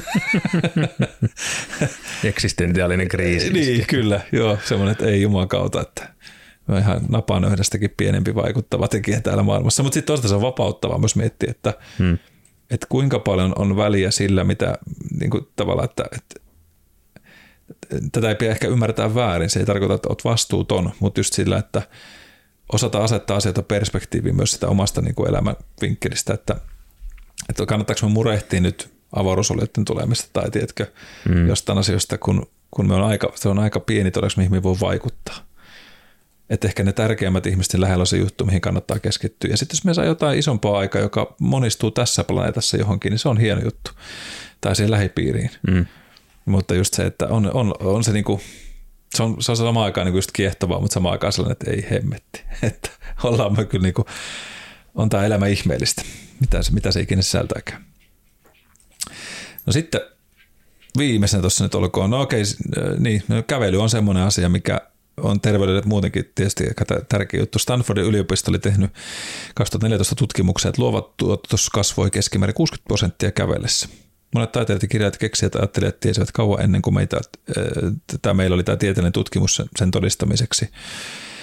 Ja tota, siellä on ollut niin kuin, kävelyhyötyä on tehnyt useampi tämmöinen henkilö tietysti nykytutkimuksessakin, mutta Muhammad Ali oli muun muassa sanonut, että mies, jolla ei ole mielikuvitusta, ei ole siipiä. Mm. No se yritti lentää tietysti, mutta tota, varmaan jos se olisi lyönyt, niin olisi kyllä siivet syntynyt selkeä itsellekin, mutta Mutta, tota, mutta onhan se, jos ajatellaan kuvataan vaikka, että joku pohtii jotain, mm. niin sehän kävelee semmoista ympyrää ja Mm, Akuan kanssa Roope sitä polki. Joo, se polki aina betonilattia. Joo, kyllä. Mauraankin. Kyllä. Niin on siinä totuutta varmasti just tämä, että kyllä se käveleminen, ja siihen on olemassa neurologisiakin todisteita, että miten se aktivoi meidän aivoalueita, semmoinen pohdiskelu ja mm.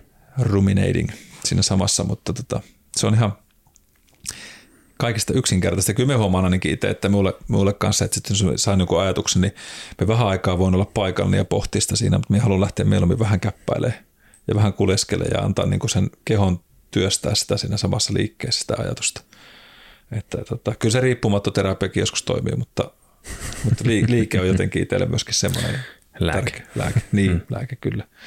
Siitähän sitä joskus sanoinkin, että se rautaterapia on ollut itselle paljon sitä työkalua, että miksi sen salillekin on joskus mennyt, niin on se, että sitä mm. ajatusta pystyy viljelemään siellä sitten samalla, kun jäntää, vääntää menemään. Joo. No sitten tota, näistä inspiroituneena mä ajattelin, että, että tota, me tehdään nyt sitten semmoinen mielikuvaharjoitus tai mielikuvitusharjoitus. Eli tätä, tätäihin siis miettii lähinnä sillä, että tämä on nyt tämmöinen ihmiskoodin tuota, ihmiskoe. No. Rotta, tällä laboratorirotta Peltsi joutuu nyt tähän tämmöiseen työhön. Ja me toivon, että jos että kuuntelette ja olette semmoisessa paikkaa nyt, että ihan nyt autossa, missä, missä täytyisi tehdä jotain muistiinpanoja tai muuta, mutta ja me en tiedä, miten tämä kaiken kaiken. Mulla, mulla on tähän niin kuin hypoteesi olemassa. Hatara sellainen, mutta on kuitenkin.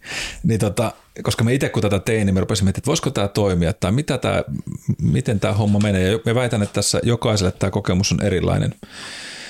Ja, ja tota, koepuolesta on tämä juttu. Tämä tulee itse asiassa siitä, että kun me opiskelen tuolta hengitysvalmennusta ja hengityksen neurologiapuolta ja alitajunnan ohjelmointia, niin siellä me on tähän mennyt, törmännyt vähän. Ja mä huomasin, että tässä on mielenkiintoisia työkaluja. Ja tässä tulee vähän nyt sitä minun omaa maailmaa mukaan eri perspektiivistä. Ja katsotaan, kuinka kauan tämä harjoitus kestää, kuin vihkoon tämä menee vai eikö mene. Mutta testataan. Tämä on suora lähetys mm. enimmäkseen. Mutta tämmöinen mielikuvaharjoitus. Olkoon se valmistelu nyt silleen, että me, mulla on tarina, joka muuttuu tai tarina, joka kulkee vähän eteenpäin. Ja se, mihin me haastan nyt Peltsi siut, siut ja käydään mm-hmm. tästä lyhyttä dialogia aina sitten välissä, että mitä sä oot kokenut sen myötä ja miten se sitten muuttuu. Joko, me en tiedä, että olisiko tämä fiksumpi tehdä niin, että tehdään se niin, että me kerron sen koko pätkän. Mennään se portaittain.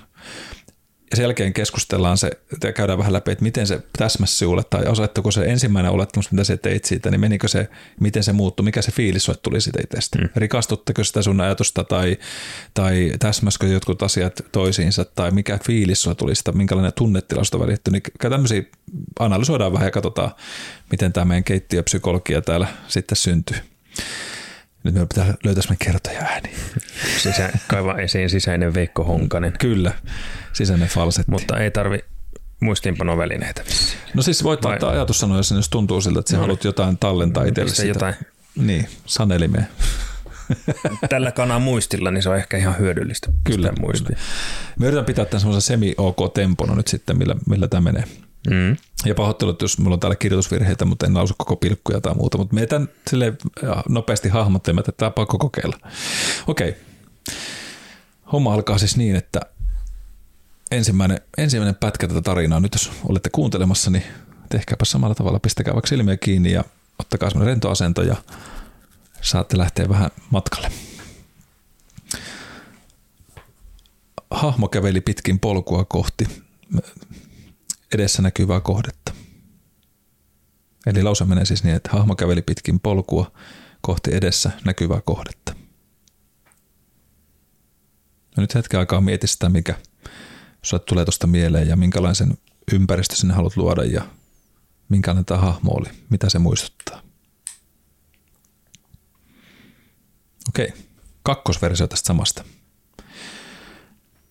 Metsäpolkua pitkin asteli hahmo, jonka tavasta liikkua kuvastui päättäväisyys ja kokemus. Askelissa oli jäntevyyttä ja painokkuutta, mutta samalla tavalla sulavuutta, kun hän taittoi matkansa kohti edessä näkyvää kohdetta. Eli lause meni näin. Metsäpolkua pitkin asteli hahmo, jonka tavasta liikkua kuvastui päättäväisyys ja kokemus. Askelissa oli jäntevyyttä ja painokkuutta, mutta samalla sulavuutta, kun hän taittoi matkansa kohti edellis- edessä näkyvää kohdetta.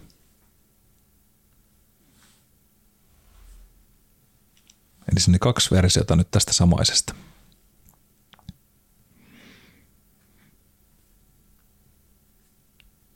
No sitten kolmas homma jatkuu. Sama teema, mutta otetaan se vähän lisää maustetta. Rotevan hahmon painokkaat, mutta jäntävät askeleet liikkuvat, liukuvat sulavasti syksystä metsäpolkoa pitkin. Päästään vain vaimeita rasahduksia kuivien lehtien murentuessa hahmon askenteella alla. Hän liikkui tavanomaista äänettömämmin, mikä tuon kokoisen olettaisi liikkuvan. Hahmo vaikutti kiirehtivän kohti edessä siintävää kohdetta, mutta siitä huolimatta hänen liikkeensä oli, ole, liikkeessään oli salaperäistä vaimeutta ja hillittyä sulavuutta.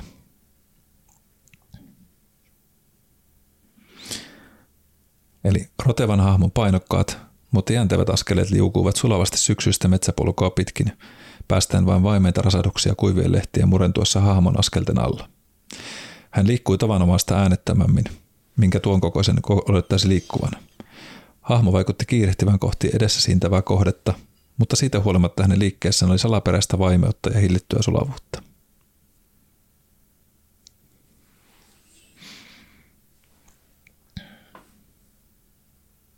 Saat hetken aikaa taas pyöritellä mielessä, mitä, mitä tavallaan se maailman viitekehys on mennyt. Onko se ristennyt siitä, mitä olet jo tähän mennessä oman päähäsi muodostanut ja mitä se on nyt, tai miten se on ehkä kasvanut. Sitten viimeinen versio. Aamun ensimmäiset säteet tavoittivat syksyisen metsän läpi kiihdyttävän rotevan miehen vaatteiden taidokkaat hopeiset riimukirjailut, jotka koristivat hänen viittansa reunuksia. Jo hopenhauraamaksi sävyttyneessä puolipitkässä parassa oli ripaus kuuraa, ilman ollen kirpeän kylmä näin aamulla.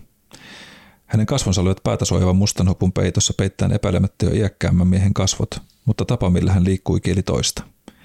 Askeet olivat painokkaat, mutta jäntevät, aivan kuin hän tanssisi syksyn kuivien lehteen yllä, päästään vain vaimeita rasahduksia, joita vain tarkkakorvainen kuuntelija voisi tavoittaa.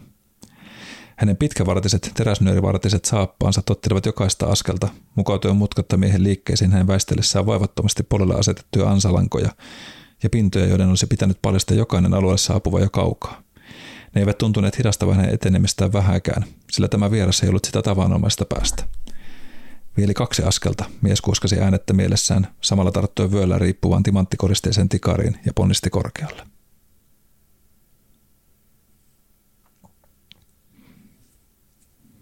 Eli vielä kerran tämä viimeinen. Aamun ensimmäiset säteet tavoittivat syksyisen metsän läpi kiiruhtuvan rotevan miehen vaatteiden taidokkaat hopeiset riimukirjailut, jotka koristivat hänen viittansa reunuksia. Jo hopenharmaaksi sävyttyneessä puolipitkässä parassa oli ripaus kuuraa, ilman ollessa kirpeän kylmänä aamulla. Hänen kasvonsa olivat päästä, päästä suojaavan mustan hopun peitossa, peittäen epäilemättä jo iäkkäämmän miehen kasvot, mutta tapa millä hän liikkui kieli toista. Askeleet olivat painokkaat, mutta jäntevät, aivan kuin hän tanssisi syksyn kuivien lehtien yllä, päästään vain vaimeita rasahduksia, joita vain tarkkakorvainen kuuntelija voisi tavoittaa.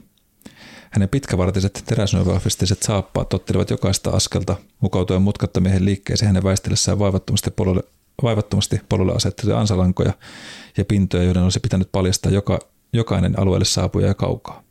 Ne eivät tuntuneet hidastavan hänen etenemistään vähänkään, sillä tämä vieras ei ollut sieltä tavanomaisemmasta päästä. Vielä kaksi askelta mies kuiskasi äänettä mielessään, samalla tarttuen vyöllä riippuvaan timanttikoristeisen tikariin ja ponnisti korkealle.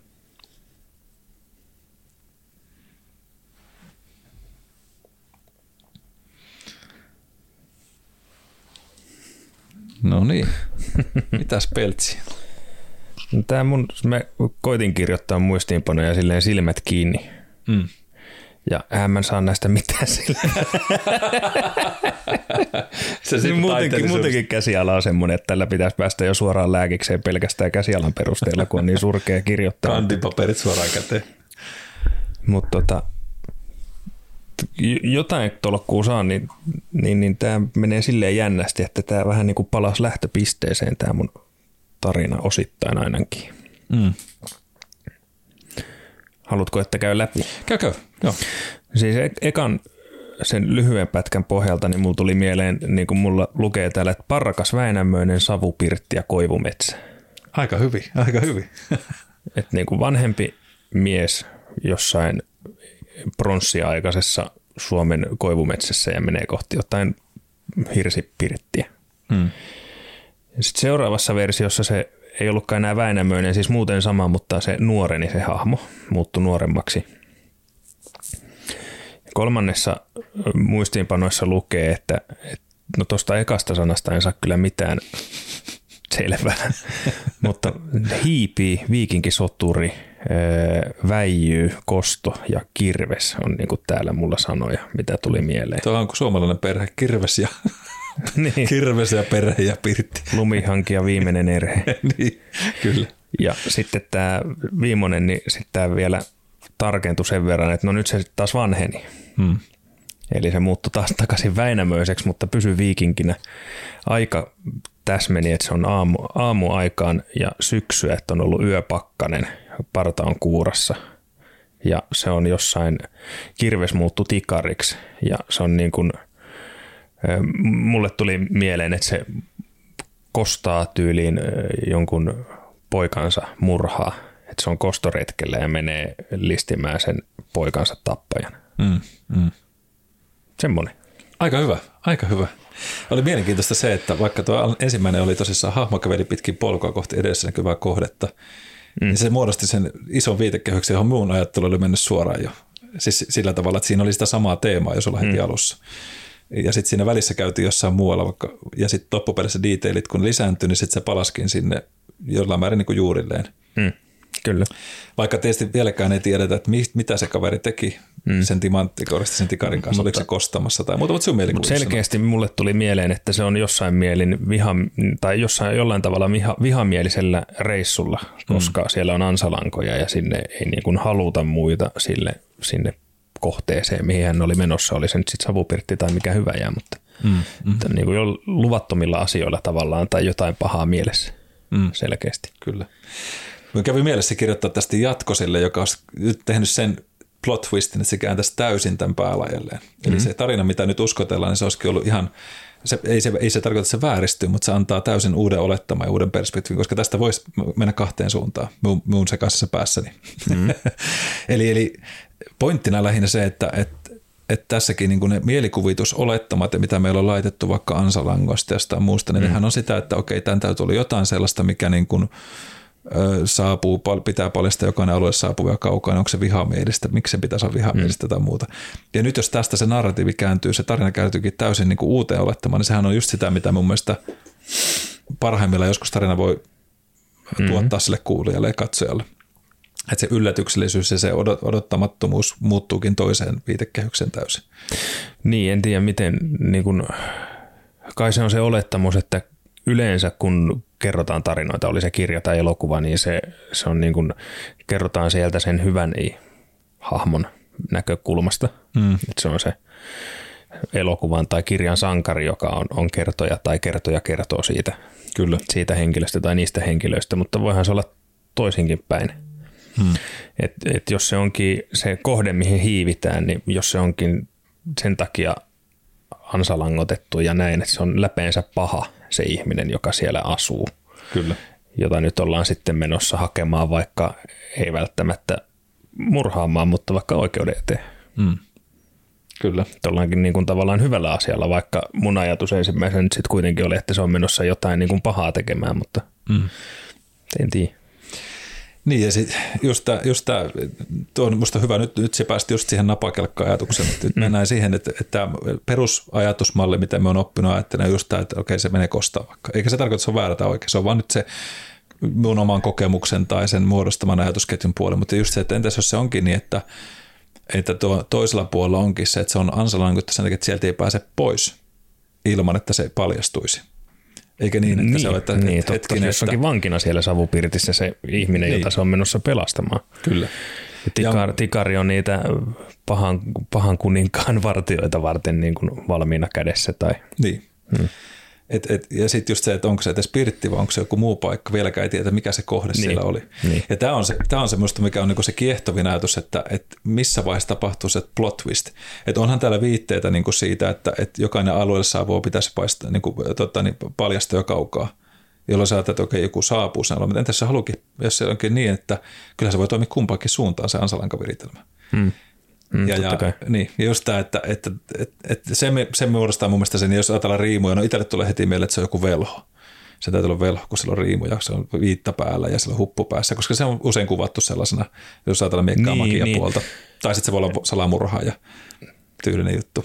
se riimu, ja mä jäin miettimään, mitä ne on ne viikinkien kirjaimet, eikö nekin ole riimuja? No riimukirjoitusta, joo. Niin. Mä, mulla jäi siitä niin kuin se viikinkin ajatus joo, mieleen kyllä. Niin kuin vahvasti. Joo, ja tämä on just se, että sun mielikuvitus luo viikingin. Mulla se luo ensimmäisenä velhon, jolla on suojariimuja päällä siinä kaavussa, niin, tai joku haltia vaikka tai jotain muuta. Joo. Ja nyt tätä, on, tätä me haluan haastaa tavallaan kuulijoillekin, että miltä se tuntuu, mikä se, mikä se fiilis siellä on, että jos, jos viedään se tällaiseen, tällaiseen maailmaan, että mennään ihan täysin, täysin tavallaan mielikuvituksen varjolla. Ja se, se, se aina mietityttää myös silloin, että jos ajatellaan kirjoittamista, ja vaikka minä siinä, niin kuin, minä olen tykännyt kirjoittaa, minä olen kirjoittanut ihan useampi satasivuisen fantasiatarinankin kaverin kanssa aikanaan, hmm. tämmöisen kirjanvaihtotyylillä, en tiedä, tulisiko joskus julkaistuun se, mutta, mutta se, se, että et, joskus se voima mielikuvitukset tulee siitä, että sä tiedät vähemmän, mm. jolloin se ei pääse täyttämään sitä tyhjää tilaa enemmän. Mm. Sitten jos sä saat enemmän taas työkaluja, niin se jättää sun mielikuvitukselle pienemmän rajan toimia. Tästä tuli nyt mieleen, siis katsottiin vasti, vasta tämä Hitchcock-elokuva, joka kertoo psykon tekemisestä, siis siitä prosessista, mm. kun psyko-elokuva kirjoitettiin tai, tai kuvattiin, niin siinähän Hitchcock jossain kohtaa muistaakseni sanokin, että, että on parempi, että ei näytetä sitä siinä suihkukohtauksessa, niin eihän siinä näytetä, kuinka tikari tai se puukko mm. osuu siihen, siihen naiseen, jonka nimeä nyt en enää muistakaan. Meikä muista. Vaan siinä, siinä on ääntä ja siinä on, on se, ne viulut mm. ja, ja siinä on se huuto ja vedenropina ja suihkuverho repeää. Niin kun, ja niillä, kun ei näytetä jotain, niin sillä luodaan ihan hirveän vahva mielikuva siitä, että mitä siellä tapahtuu. Ja se, se on niin kuin, miten se nyt sanoo, että ihmiset pelkää enemmän sitä, minkä ne kuvittelee ja mitä ne ei näe. Mm. Mm. Ja siihen perustui se niin kuin, no, eihän se enää ehkä ole niin kova kauhuelokuva nykymittareilla, mutta siihen maailman aikaan niin kuin ihan uraa uurtava leffa. On, mutta tähän käytetään paljon just siitä, että kuinka paljon äänellä tai kuinka paljon sillä, että se tunnistaa sitä kohdetta, niin se on mielikuvita, sen tekee ihan valtavia, mm. valtavia skenaarioita ja hyvässä tai huonossa just, että miten paljon se pystyy niin kuin suurentelemaan sen asian ihan megalomaaniseksikin. Sitten niin kun se huomaa, että no, eihän se ollut kuin pikkuhiiri. Mm. Sen varjo heijastui sen jonnekin niitä legendaarisia just, että mm. katsoo, että hei, se on joku iso monsteri ja sitten se on joku pikkuinen hiiri, joka on vaan varjo heijastui sinne taustalle ja se mielikuvitus pääsi sinne valtaan. Mutta samalla me, me niinku haluan tässä ehkä osoittaa, en tiedä oliko tämä niinku toimimakenttätestaus, mutta ehkä altistaa teet sille mielikuvituksen leikille mukaan. Ja nyt kokeillaan vielä sitten viimeisenä, että käydään, ei koko tarinaa välttämättä läpi, mutta tämä muutama juttu, mä jätän musiikin tänne taustalle mukaan, koska se musiikki minua on kiehtonut ja nyt nämä olettamukset, mitä sulla siellä Peltsi oli, niin pidän ne edelleen siellä mielessä. Hmm.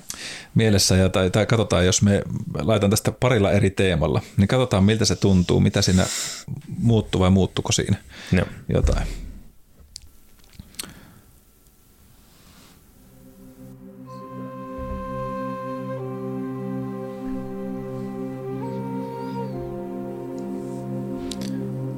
Aamun ensimmäiset säteet tavoittivat syksyisen metsän läpi kiirohtavan rotevan miehen vaatteiden taidokkaat hopeiset riimukirjailut, jotka koristivat hänen viittansa reunuksia.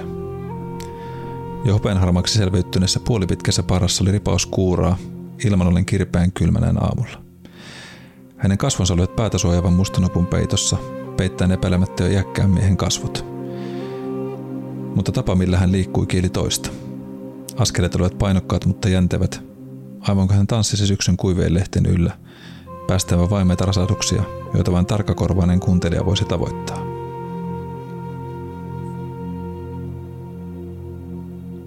Hänen pitkävartiset, teräsnyörivahvistiset saappaat tottelivat jokaista askelta, mukautaen mutkatta miehen liikkeisiin hänen väistellessään vaivattomasti polulle asettuja ansalankoja ja pintoja, joiden olisi pitänyt paljastaa jokainen alue saapuva jo kaukaa. Ne eivät tuntuneet hidastavan hänen etenemistä vähääkään. Sillä tämä vieras ei ollut sitä tavanomaista päästä. Vielä kaksi askelta mies kuiskasi äänettä mielessään samalla tarttuen völlään riippuvaan timanttikoristisen tikaren ja ponnisti korkealle.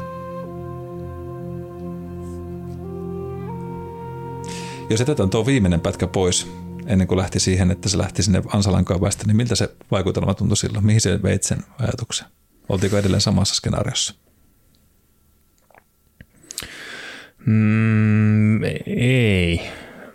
Ensinnäkin se viikinki se muuttui nyt, että ehkä se oli vielä joku tämmöinen pohjanmies, mutta toi musiikki vei mut jonnekin Skotlannin nummelle. Joo. Ja, ja Joo, no ehkä mulla on jäänyt niin, niin vahvasti mieleen se kostoretki ja, ja tämmöinen. Mutta yhtä hyvinhän se olisi voinut olla vaikka metsällä. Kyllä. Tai ihan vaan samoin kaurista tai, mm. tai jotain tämmöistä. Kyllä. Eli vähän lientyy semmoiseen mm. vähemmän draamaisen. Okay. Kyllä. Okei, okay. No sitten lähdetään seuraavaan kierrokseen vielä.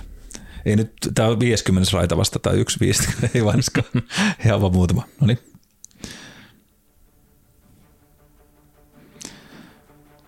Aamun ensimmäiset säteet tavoittavat syksyisen metsän läpi kiiruhtuvan rotevan miehen vaatteiden taidokkaat hopeiset riimukirjoilut, jotka koristivat hänen viittansa reunuksia. Jo hopean harmaaksi sävyttäneessä puolipitkässä parassa oli lipaus kuuraa, ilman ollen kirpeän kylmään näin aamulla. Hänen kasvonsa oli päätä suojaavan mustan hopun peitossa, peittäen epäilemättä jo iäkkään miehen kasvot, mutta tapa millä hän liikkui kieli toista. Askeleet olivat painokkaat, mutta jäntevät, aivan kun hän tanssisi syksyn kuiveen lehtien yllä, päästään vain vaimeita rasahduksia, joita vain tarkkakurvainen kuuntelija voisi tavoittaa. Hänen pitkävartiset, teräsnyrivahvistiset saappaat ottelivat jokaista askelta, mukauteen mutkatta miehen liikkeisiin hänen väistellessään vaivattomasti polulle asetettuja, asetettuja ansalankoja, ja pintoja, joiden olisi pitänyt paljastaa jokainen alue saapuja kaukaa. Ne eivät tuntuneet hidastavan hänen etenemistään vähäkään, sillä tämä vieras ei ollut sieltä tavanomaisemmasta päästä. Vielä kaksi askelta. Mies kuiskasi äänettä mielessään, samalla tarttuen vyöllään riippuvaan timattikohdasta sen tikariin, ja ponnisti korkealle.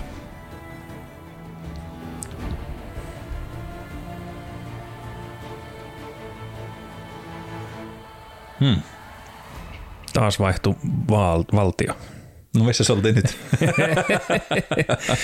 No siis nyt, nyt tuli mieleen tämmöinen niin kuin joku neljä-viisisataa-luvun luvun niin kuin Saksan alue, missä on edelleen roomalaiset miehittäjät ja, ja nyt se barbaari germaaniheimon soturi hiipii sinne hmm. niin kuin linjojen taakse ja, ja avaa jonkun linnoituksen portteja tai jotain, joo. Että pääsee, pääsee niin kuin oma heimo sinne sisään kylvämään tuhoa vihollisten sekaan. Et selkeästi aggressiivisempi, uhkaavampi sävy tuli tuosta musiikista siihen mun ajatukseen. Joo. Hauskaa, hauskaa. Mutta eikö se ole mielenkiintoista, hmm? miten, miten tavallaan toi mieli pääsee vallottaa sitä, sitä kokonaisuutta ja, ja, ja tuo semmoisia aika uusiakin sävyjä sinne hommaan mukaan. Ja nyt ei mennä enempää noista, me ollaan varmaan menty ihan reilusti yli tunnin taas. No kohta kaksi. Tunnin neljäkymmentä. Mielikuvitusmatkalla ollaan pitkälti. Kyllä. Mutta se, se just, että, että tavallaan tuossa tulee se idea just siihen, että, että kuinka paljon sitä mieltä voi ohjata. Ja sitten kun se tulee se musiikki mukaan, niin miten mm. se vie. Ja varmasti jokainen meistä tuolla kuuntelijoista saattaa olla vähän eri maailmoissa mukana. Mm. Että itsellä taas se, mistä se oli siellä Skotlannissa, ja mä olin taas Japanissa. Mä olin siellä ah, se oli joku samurai. Joo. Joo. Ja tota, tai jotain sinne suuntaan. Sitten oli yksi semmoinen pätkä tuossa, mitä nyt en ajankaan puitteissa enää soita. Mutta että olisi ollut semmoinen, mikä oli vähän enemmän Egyptiin maailmaa. Sitten olisi tullut taas, mä paljon aikanaan näitä Assassin's Creed-pelejä. Mm, niin niin sitten tuli se heti mieleen, että okei, siellä jossain Egyptissä joku tämmöinen faaraoiden surmaaja tyylinen tyyppi tai muuta. Joo, no se oli tosta vikasta. Oli toinen, mikä tuli mieleen, että siinä oli tuommoista niin kuin, en näin nyt mikään rytmikapula, mutta siis semmoista niin kuin puun, puun naputusta tai semmoista, niin tuli mieleen, että voisiko tämä olla jossain Afrikassa mm. tai Lähi-idässä. Just näin. Niin, niin siis tämä on musta sitä, mikä, mikä tuo parhaimmillaan sitä maustetta siihen maailmaan, mitä pitää omasta päästä. Jos ajattelette, niin kuinka paljon sieltä saa jo sellaista juttua, mitä voi itse liekittää omassa päässä. Ei musta, mm. niinku, musta tämä mielikuvitusmatkailu on ihan valtavan kiehtovaa. Ja sen takia me tykkään itse kirjallisuudesta ja me tykkään välillä kirjoittaa. Toki tämä nyt oli tämmöinen oma, oma niin kuin kahdenkymmenen minuutin tuotos, mitä oli vaan nopeasti kirjoittu ylös. Ja mä mietin, että okei, miten tällaisen voisi tämmöisen tarinan kertoa, niin että se lähtee mm. hyvin ohuesta kasvaen pikkusen suuremmaksi. Tuostakin olisi vielä voinut lisätä. Esimerkiksi äh, tuota, Tolkien on ihan mestari siinä kuvailee niin kuin ihan valtavasti viipyilevästi mm. sitä juttua. Ja sinällään se on vahva tapa kertoa joskus, mutta jotenkin itse mä ajattelin sille, että me tykkäisin leikkiä just sillä, että välillä se kerronta on aika ohutta, jolloin se jättää tilaa sinne mielikuvitukselle, sille lukijalle, mm. valtaa ajatella niistä asioista ja välillä se tarkentaa sitä sopivasti, eli zoomattaisi aina sinne. Ja tätä pyrkii niin kuin esimerkiksi roolipelejä, kun pelattiin, niin tekeekin, että se, se antaa semmoisen tietyn leikin mahdollisuuden. Mm. Mietin, että onko olemassa kirjoja, jotka olisi niin kuin äänikirjan ja perinteisen kirjan sekoituksia. Mm. Että sulla olisi niin kuin että aloitat luvusta yksi, niin sitten sulla on ääniraita yksi, joka niin. menee semmoisen keskimääräisen lukijan tahtiin, niin kuin joku ääniraita siellä taustalla. Et kun mm. se tarinansankari nyt hyppää laivasta tuhatneljäsataaluvun Doverin satamassa niin kuin sinne satamalaiturille, niin sitten sieltä kuuluisi aaltojen ääntä ja, ja köysien narinaa ja lokkien mm. ääniä ja tämmöistä merimiesten huutelua. Niin antaisiko se miten paljon lisää sille, sille niin kuin omalle mielikuvitustarinalle, jota sitä kir- kirjalukiessa kuitenkin sinne oman pään sisään rakentaa. Mm. Että miltä se näyttää tai tuoksuu tai kuulostaa tai Kyllä. tuntuu se maailma. Niin, toi on muuten hyvä ajatus. Ja, ja tota... Toki se on hirveän hankala, kun ihmiset lukee eri nopeutta, niin miten Kyllä. sen saisi sitten tahditettua siihen. Ellei sulla ole semmoinen luuppimusiikki, joka, joka on sit, niin. se, se tavallaan niin. ei ole biisi, joka kestää kolme minuuttia kaksikymmentäneljä sekuntia. Silloin se voisi toimia. Se on just sitä. Kyllähän lasten näissä kirjoissa, missä aina piti äänen kuultua se käännä sivua, mutta siellähän se lukija lukee sitä koko ajan. Silloin niin, se tahti niin, pysyy ja silloin niitä taustaääniä tulee. Mutta, mutta me on käyttänyt sitä itse niin kuin välillä tällaisen tarinoiden tehostajana ihan vaan, että me on laittanut jonkun musiikin ja kertonut ihmisille jonkun tarinan tai, tai vastaavasti lapsien kanssa. Niin se tuo ihan niin kuin uskomattoman paljon lisää rikkautta siihen. Totta kai se äänen tahdittaminen ja se, miten me äskenkin tuossa puhuin, niin me puhuin eri tyyllästä. Hmm.